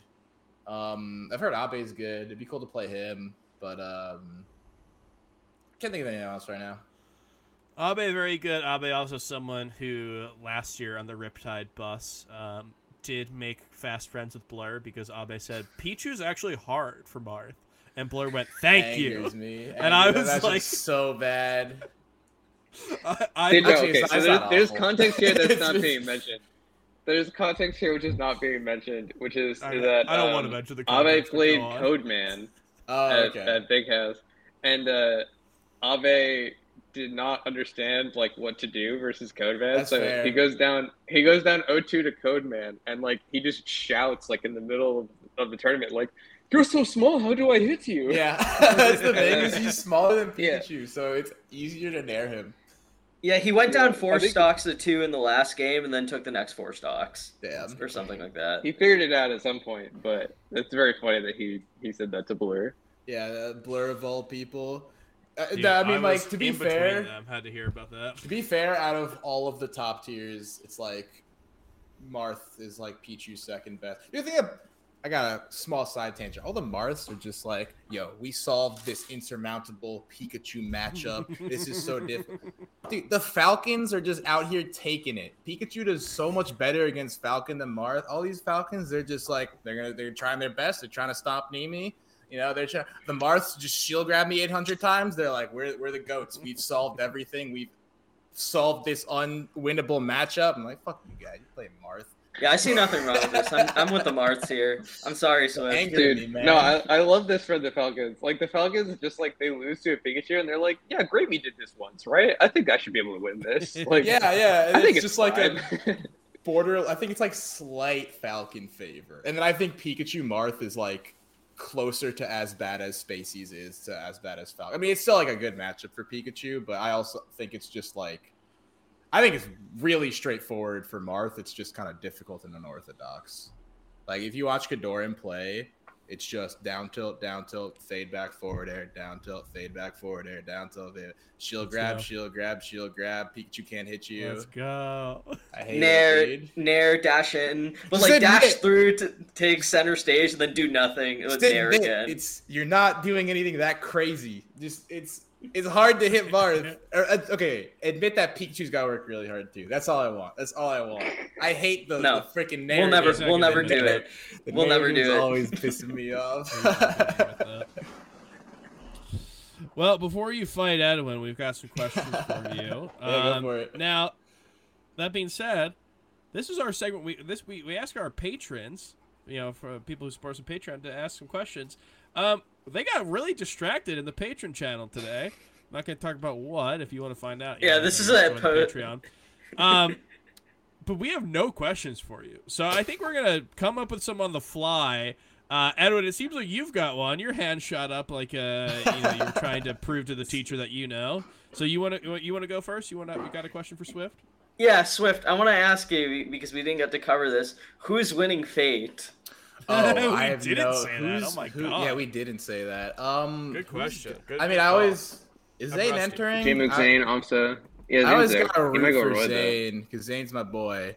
But I mean, he might go. I, I, I'm enough with this guy. But um, who is gonna? That's hard. It Amsa's feels got like a it's- good uh, chance. yeah, I it feels think, like Amsa's got a really. yeah, chance, because it's like Amsa gets like for Cody and Moky are so hard for Am. I think Yoshi's shit. I think Amsa is just so cracked, and everybody Yoshi's overrated as fuck, and um, yeah, him against like Moky and Cody is just so rough. They're not gonna be there. So Amsa, he's got Jmook, which is another really hard matchup, but I don't think Jake is that great at it compared to like Plup. And then Zain, which is like Marth Yoshi, is that's pretty hard for Marth. I know Zain still thinks that Marth wins, but um, he still has to like play it really well. You know, it's not a bad matchup for Yoshi. Then H box might be hard, but I don't know. could be the H-Box is- H box tourney. It could be an H box tourney. Damn, yeah. You never know. Zain I had the think- reverse three I think. I think they're gonna make Amsa drink beer out of a boot, and I think he's fucked. Like he doesn't have the Uh, constitution for Fete. We'll ah, we'll see. I think he's got it. I uh, this makes the most sense. So like, the weird part of my brain says no. It makes the most sense. It won't happen. But I just think like you know he is a guy who has been like really used to traveling more than any other top Yeah. player. Probably like you you know Leffen traveled a ton. It's like the long back then. distance stuff. But yeah, because he was yeah, fighting like, he every single used to the major like distance. that, and he still travels. Like um, what, what He won the last it? Fete. for Yeah. before Apex. Um, I went to the nightclub to get my controller fixed, and he was just at the nightclub like right before Apex, and I was like, "When did your flight get?" in?" he was like, two hours ago I landed. He took like a cross country flight, went straight to the venue to compete, and then won the tournament. So he, Insane. he- yeah, he's just like, and he's always he's like the hardest labber. He's definitely like my biggest inspiration as a player because he's always just like innovating the character and just like labbing out, watching all the vods and everything Mhm. And he's always so different from set to set. So that's why he's so interesting to watch. But it's just so hard when he runs into Cody and Moky, who are it's just like they're just so good at that matchup, and they just make it so difficult for him. I want to see like him play Zain and see how those adaptations happened, and like him play Jake and see if oh how did Jake adapt? How did Amsa Mhm. adapt from the last set? You know, and watch like the last two minutes of AMSA H box because I don't want to watch the whole thing. I'll peep in the last stock of each game and the last two stocks for the last game, but Uh, sometimes those are fun. I remember. Yeah, yeah. Was it main stage? I think main stage. Uh, where where he like rested Amsa, but it was Amsa's double jump and it just like didn't break double jump armor, and it was last stock on FD and Amsa just F smashes him, and then there's a guy who is not. I think like people would know him. He's not a player, but he's like a person who people know in the scene. I won't won't say who it was, but he just did double birds to the screen when HBox got uh you know got F smashed. I guess that's what you do. I don't know. Give double birds when HBox gets fucked up. Um, speaking of HBox though, it does feel like you know, I said that AMSA, this feels like a tournament he really should win, and part of me feels like maybe it's not the best idea to pick someone just because, like, people very rarely win the tournaments that they should win. Um, Yeah, And I'm going to say that goes, like, tenfold for HBox. This feels like a tournament that he should win. Like, right? Like, if he, I mean, or he has a better chance at winning. yeah, there's no Because- foxes. Like I said earlier, the foxes are farming um, so they're farming the H box too. Yeah. Yeah. Like Leffen's not there, Cody's not there. He's got Zain, who's always tough, and Amsa can be tough, but like he's He can win though, shown still, yeah. stuff against both of them. Um, so that makes me say he's not going to win because the term he every now and then he'll win like one or two tournaments a year, and it's always him like beasting on people who fuck him.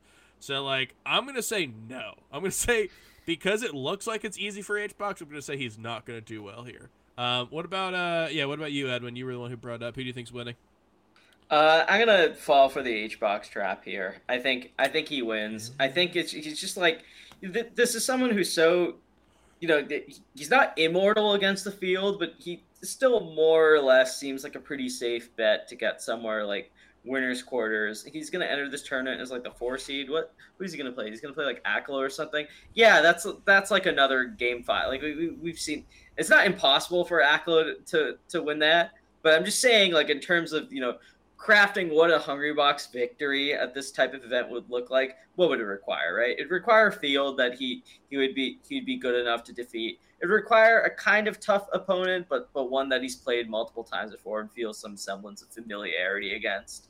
Like Aklo, it would require him drawing like you know, Zain is kind of tough, but he was up 2-0. That that doesn't seem to be that doesn't seem to be hopeless like it was Yeah, not at not too long long it, ago.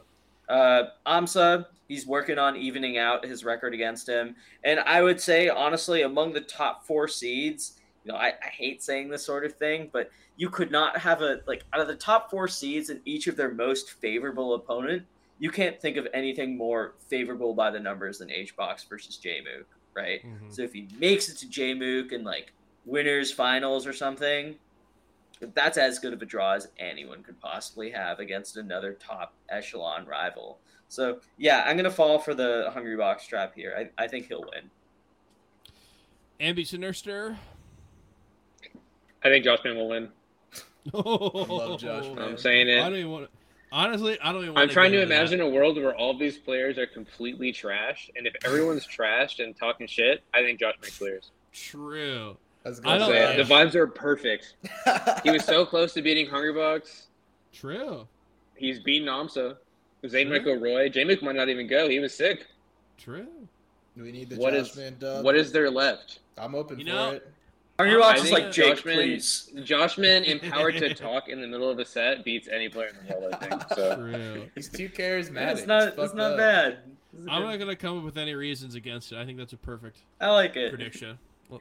Um, now, uh, yeah, Swift. We, we said we would uh, have some questions for you. We're, we're kind of getting to the end of the show, so maybe we kind of truncate. it. I, I'll I'll smush two things together because we've got um, we've got a famously unnamed segment uh, known by the fans affectionately as "Touching Grass." Is the segment where we talk about what's been going on in our lives that's outside of melee. So I'm gonna take this. I'm gonna add a question to it to try to create a sort of question segment, sort of touching grass segment. Um, so I want to talk about something that was going on with me this past week. Um, I was obviously not on the podcast. Because I was on vacation. I was uh, on vacation. My extended family gets a shore house down uh, at the Jersey Shore every single year. Spends a week there. Uh, it's always a great time. This is also like a weird time because my cousin didn't go, who's the closest in age to me, just because he just got married, and um, I like didn't drink a lot. I I drank like one beer every couple days, like every two days. Um, so it was like a very fun trip to to get there and just like kind of vibe and and get to watch some of the tournament on my phone and also just get to hang out with my family. Uh, but one of the things that I while I was there, I asked a question to some of my family members that I've asked to the people on this very podcast off air. Uh, and I think it fits you very perfectly. And and you know, you are a person who I saw you tweet about um, Pokemon recently. You just was it Fire Red and Oh, yeah. and Emerald. So I play. I did Nuzlocke, a Fire Red, and Emerald, and I did it where I caught one Pokemon per gym instead of one per route. oh shit! and that's that's how I prepared for the tournament. And I, ins- I thought it'd be funny instead of tweeting that I qualified for the bracket, I tweeted about my Pokemon Nuzlockes. well, it was funny, but it also piqued my interest. So I'm going to ask you a question that I asked my brother, my cousins, and so you know, et cetera, et cetera. Um, and I think there's a very obvious answer. So if you answer the obvious thing, I think that's great. If you don't answer, I think that's also great. It's good 50-50 here. If you were a gym leader, what would your type be? You know, every gym leader has their type of Pokemon that they specialize in. Um, so my question to you is, if you're a gym leader, what would your type be? well, I feel like you'd think I'd say electric because Yeah? of Pikachu, but my favorite, I love all the dark type edgy Pokemon. Like Yeah. Yeah, I like uh like Zoroark, Absol, Tyranitar. It's like like it just like like I'm surprised I didn't grow up as a furry because those are like my favorite Pokemon. like Umbreon too. All the edgy, like Umbreon's cool sick. looking dark type Pokemon is what I do. And I started going on Pokemon Showdown and I just run like hard stall. Like make the game last over a hundred and I just think it's so funny. And I call it um you guys know Faust the Puff player? Yeah. Yeah, so a lot of I, times I can will see where this is going. I'll queue into Pokemon Showdown, the ladder, and then people will see I played stall and they'll just leave. I told one of my friends Matt that, and he goes, "Oh, it's like when people uh, see Faust when they play him on uh, ranked, they just leave." They don't wanna play Oh my god. He's a really close friend of mine. I've told him this before. Oh, that's I think funny. I have, but yeah. so I do love Pokemon. That's good. Yeah, so my my That's touch really good. grass is playing Pokemon. I have a Pikachu made. Well, so okay, so you're a uh, you're dark type. You said yeah, yeah. I yeah. we uh, Ambi. I know we talked about it. I don't know if we talk, talk talk to you about this, Edwin. Mine. Um, I I mean, blue's my favorite color. I always pick the water Pokemon, and, and like I thought that that was gonna be my pick, and then I thought about it for another second. I was like, you know what's actually funny? Um, I think it'd be really funny to be a normal type. I think the normal types are so interesting to me because Yeah. like they're either just like normal guy or there's someone who's like I'm wacky but I'm a normal type, and I think that'd be really funny to be. Uh, and I thought of it. Oh my god, sorry, I kicked my camera. I don't know why I said sorry. Um, uh, I've been watching some some Wolfe Glick videos, so I, I like love Wolfey. I've definitely not taking in what he's saying because he's just like talking about like the actual competitive aspect of it, and I'm just like, cool. Like I'm not really understanding, but I've decided that my team would be uh, a kind of a selection of Pokemon that I like and Pokemon that I also know have some utility in some sets of Pokemon, like in some um, uh, rule sets. Uh, so I'd pick uh, Snorlax, Chansey, both Pokemon that I like. Uh, Smeargle, who I think is has a very interesting, you know, It's like one of the most moveset. hated Pokemon Yeah, in yeah. competitive. That's fun. Uh, and then the the new one is uh, Maushold, the the Pokemon Tandemaus. You know, yeah. they're two ma- mice, and then they evolve to a family To of like three fo- to three or four. four mice. So I think that sounds like a hilarious team. the I don't know. I I want to pick people who I like. I don't really know if that would be a team that you could actually run, but I think it'd be a very funny team to run Yeah. into if you were like in a game. Um, Edwin, yeah, what what would you say, Edwin? I don't know if we ever asked you this.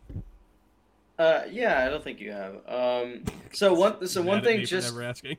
no, so, so just one thing for reference. My understanding of Pokemon is from a very stupid source. My my like main source of exposure to Pokemon growing up was playing Pokemon Stadium for the N64, but with only rental Pokemons. Yeah, And if you're familiar with only rental Pokemons, it's like the move sets don't really make sense for some of the evolutions, and the the the meta game is just extremely degenerate and like really and like playing against the CPU, like going through Gym Leader Castle and all this shit is just like it's really grating and just painful.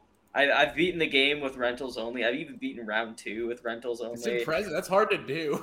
Yeah, but it, it uh, honestly, like you're saying that, it it's not. It's literally just That's like fair. roll. It's like picking the same like two or three teams and just like r- watching the CPU just like rob a win from you, and then you just go in with the same strategy again. I like But- watching. Uh, sorry to cut you off, but I like watching uh, Werster. He just he speed runs Pokemon games, and he'll just be like, Werster's so funny. big eleven hours I'll of check it out. running Pokemon Stadium, and he's just this really angry Australian guy. He'll just get hit That's with funny. a crit. So Yeah, angry. I did. I did a, uh Pokemon Stadium draft, rental draft with some of my friends for the free battle thing. But oh, sorry, I, I have to answer the question. But that's my main. So knowing that, I would say probably Ghost, Ghost or Psychic, one, one of those mm. two. I, if I had to pick one, I, I always like Haunter as far as like vibes behind a Pokemon are are concerned. So I, I I'll probably go Ghost. I don't know how good that actually is. It's pro- I think it's like arguably the best type, honestly. Uh, what about you, Ambi? I remember you you had some very Ambi explanation of what you picked. I think it just ended up being. I remember what it was. I remember. What it was. Well, okay, so what is it? So I think I picked fairy type, and I think you. I think you got mad at me for picking fairy type, and you told me it was cheating. I was like, I just feel like fairy has is, is the second like a Pokemon with two types. Fairy is like the coolest one to get like a wide range of cool things because you get like Mimikyu, you get fucking Gardevoir, you get Azumarill, you get like Togepi, you get uh Clefable. Like I think that like fairy type has a very cool spread, right? Of of uh Clefable's of fairy. cool Pokemon. Oh. Yeah, Clefable, it's yeah. new, right? And like in Gen Seven or Gen Six or something, like they Six, they moved think, yeah, yeah. Clefable and Clefairy from normal to fairy type. Dude, And I think Clefable you was on my at me draft 'cause- team. I'll say that much. Yeah, yeah. Fable's Dude, that's- broken. That's why I was She's mad at you, is because yeah. Clefable's on my Fire Red team right now, and she got me through like all the hard times. 'Cause I was I was mad at you because you took a Pokemon that I can't have because I'm a normal type. I want Yeah. to. She was normal for so long, but I can't. Yeah, have her. Swift. I used why I double was team in my in my draft tournament. I used No. double team with and just de- uh, my my uh my friend who who's like into Pokemon, but like didn't really play Stadium that much growing up was so mad at me. He was like, Not your friend anymore after clicking Yeah. double team. He was like, "This is the stupidest." Like he's not super into like competitive stuff. He just likes Pokemon a lot. Yeah. But he was he was he was mauling. He was like, "This is so dumb. I can't hit you, and you're just wasting turns." I definitely love competitive Pokemon because it's like it's where I can play it's like with melee, it's like a game I played since I was a kid and I like got into the competitive scene and learned all about it and got really good. But Pokemon is where it's like I can learn all about it. And I'm just bad at it still. I just Yeah, hover, I, just hover. I literally just looked up cheese strategies. I just think it's it's a funny game. Like I can't take it too seriously to get good at because I'm like about to win, and then I just like, oh, I missed my 95% accurate move. That's that's Yeah. the game. yeah, for what it's worth, I want to be clear. Like, I'm not into competitive Pokemon at all. I literally just looked up, like, okay, I need to find like the the easiest most way to degenerate, choose like, is just noob click double- slayer Fucking Marth players, dude.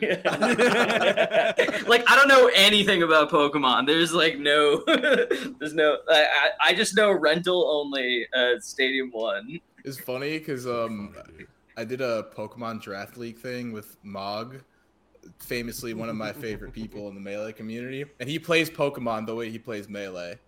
It's kind of hard to describe Oh if you my. don't know both games, but he, he just does. He just sends in Volcarona, just clicks quiver dance and just tries to sweep you.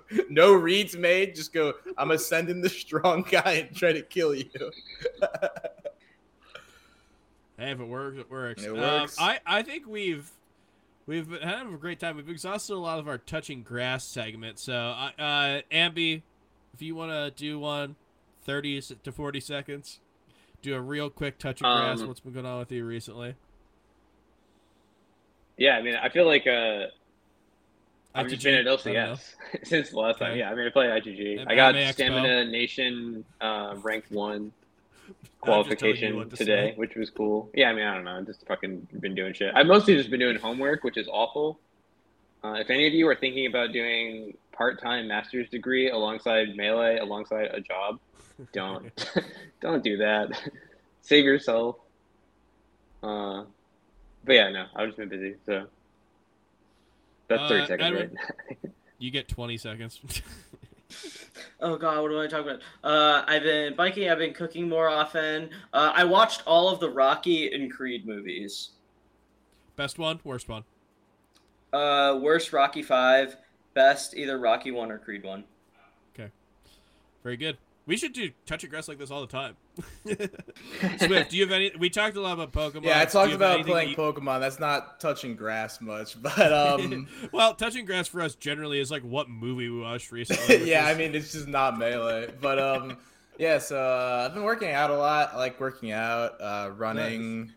Uh, I'm really big on like the cold shower stuff. I love taking cold showers. Yeah, It just makes especially me- with the weather outside. Yeah, yeah, in the it's really like summer. 90 degrees, and I just take the cold. It's it sucks when you're in it. Once you get out of it, it's just like Yeah, it it's like there's just took a- science behind it and stuff. I just took a cold shower like uh, four hours ago. That it was awesome. Yeah, and it's um yeah, like working out. Um I've been uh it took me like I graduated around a year ago this time or more so like May of last year and I haven't found a job until I got an internship this summer. So I've been working for Sony and it's just completely Nice. remote. So that's actually why I got to go to to LACS. What?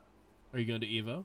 I'm not going to Evo. Uh, but um yeah it's like just working um it's like my first big internship job kind of thing especially because i was in the middle of i went to college during covid so it was really hard to find a job out of school because i didn't have any internship experience but now that i'm working i got like a nice little routine of like you know work um play melee work out all that stuff so just i've been doing really good lately i, I like this segment That's sick. it's to a hear. good Yeah, segment. I mean, hey, if we didn't have so much fun in the uh, beginning of the show, we probably could have extended it. But uh, I want to get you out of here at a reasonable time. We've already hit two hours uh, because uh, I mean, you've been so much fun to talk to. But you know, we got to let you live your life. You're a busy man. Um, yeah, thanks for being on the show. Yeah, thanks This for having was, me. It was a uh, lot of fun. Yeah, I- I mean, first time guest for us, and and uh, I had a blast talking to you. So if uh, if anyone wants to follow you, where can they do so? Uh, wait, what is my? T- I gotta look up my Twitter. Sorry, I am like such an introverted, like don't look at me kind of person. So I'm not very active on anything. But uh, Swift SSBM on Twitter is There where you go. can follow me. Um, I don't really stream much. Swift Pika is my stream. I might stream at some point. But yeah, just just my Twitter. Uh, if you want to check out the Prism too, I'll give them a nice shout out. It's uh, I'll put it in the chat. It's wunvzn dot com. Woon Viz. I don't know what the VZN stands for even, but um, yeah, uh, that's uh the website where you can like get to the Discord and everything. I just feel like I should shout them out because um, the person that makes the Prism is just like one person, and she's just made me mine for free because she's like, I want to give you a sponsorship and I want you to give me as much advertising as possible. So like I'm trying to hold up my end of the bargain. so I'm always trying to shill for it whenever I can. And it's a sick controller. So um yeah, shout outs to them for sure. That's so sick. Um, yeah, I hope we get to see more of you at events, even if it's just hanging out, chilling. You know, hopefully you get to do whatever you want. Maybe the Pichu comes out at a major at some point. Uh, that's a out. big maybe. Gotta play Abe. We got to keep him away from Abe and the Marths. keep, keep him away from. Oh, we can give him the Marths, just not Abe. poor poor guy. He yeah, we have to keep him uh four stocking Trif online. And we can't we can't give him a Pichu. we Um, need a anyway, Swift Pichu versus Heavenly Sunflower uh, Who's Heavenly matchup. Sunflower. Uh, he's a he, formerly known as Load Spiller, a uh, Was he Icy's tur- yeah, an Icy's turned Bowser player. That, that'd be a wild match. I actually don't think we need that. we really. I'm, I'm, I'm gonna Yeah, I think say I'm inclined good. to agree with Wheat here. I think we're It's fine. horrifying. You you don't want to see it. It's like Anyway, it's as upsetting as it is impressive to see. You uh you hit the secret word, like uh the secret word where we end the show, and that that word is Bowser versus Pichu matchup, which is not a word, but you know I wasn't the one who came up with it. So, uh, I think we have to end the show now. You mentioned Bowser versus Pichu matchup. I think we like- like It's only downhill from there. obligated to leave. Yeah. Um, Swift, you're awesome. I appreciate you so much, but we'll have you on in, in the future because Yeah, this I'd such love a to. Yeah, blast. Um, and uh, yeah, thanks for being on. Thank you everyone for watching. We um, we will be back next week. We got a lot to talk about with GOML coming up. The Summer Smash continues, so we will be on for a couple more episodes before we go back to our uh, every other week schedule. But uh, until then, yeah, if you want to catch these episodes live, twitch.tv slash melee stats. We upload them to YouTube at the Melee Stats archive. You can find our long term videos, long term, long form, long form videos over there at the uh, at Melee Stats on YouTube. Twitter.com slash Melee Stats Pod. Um, not on Threads or Bluesky right now. I don't know. Is that a thing? I I truly don't think that either of those will pop off, but we'll find out. Um, Melee Stats Pod. That's where you can find our daily results reporting. Um, some other stuff there. We've got links to um, our content over on uh, MeleeStats.co. That's our website where you can find articles such as Monday Morning Marth and, and uh, When's Melee. And if you love everything we do and you just want to support us in the best way possible, patreon.com slash melee stats. Um, we've got some cool stuff coming up. We've got some more players to announce. We've got some stuff like that. I'm very excited about the uh, the summer in terms of Smash and in terms of melee stats. So stick around. Keep an eye out for us. And uh, yeah, we will be back next week to talk about this crazy summer we're having. Um, thanks everyone for watching. Peace.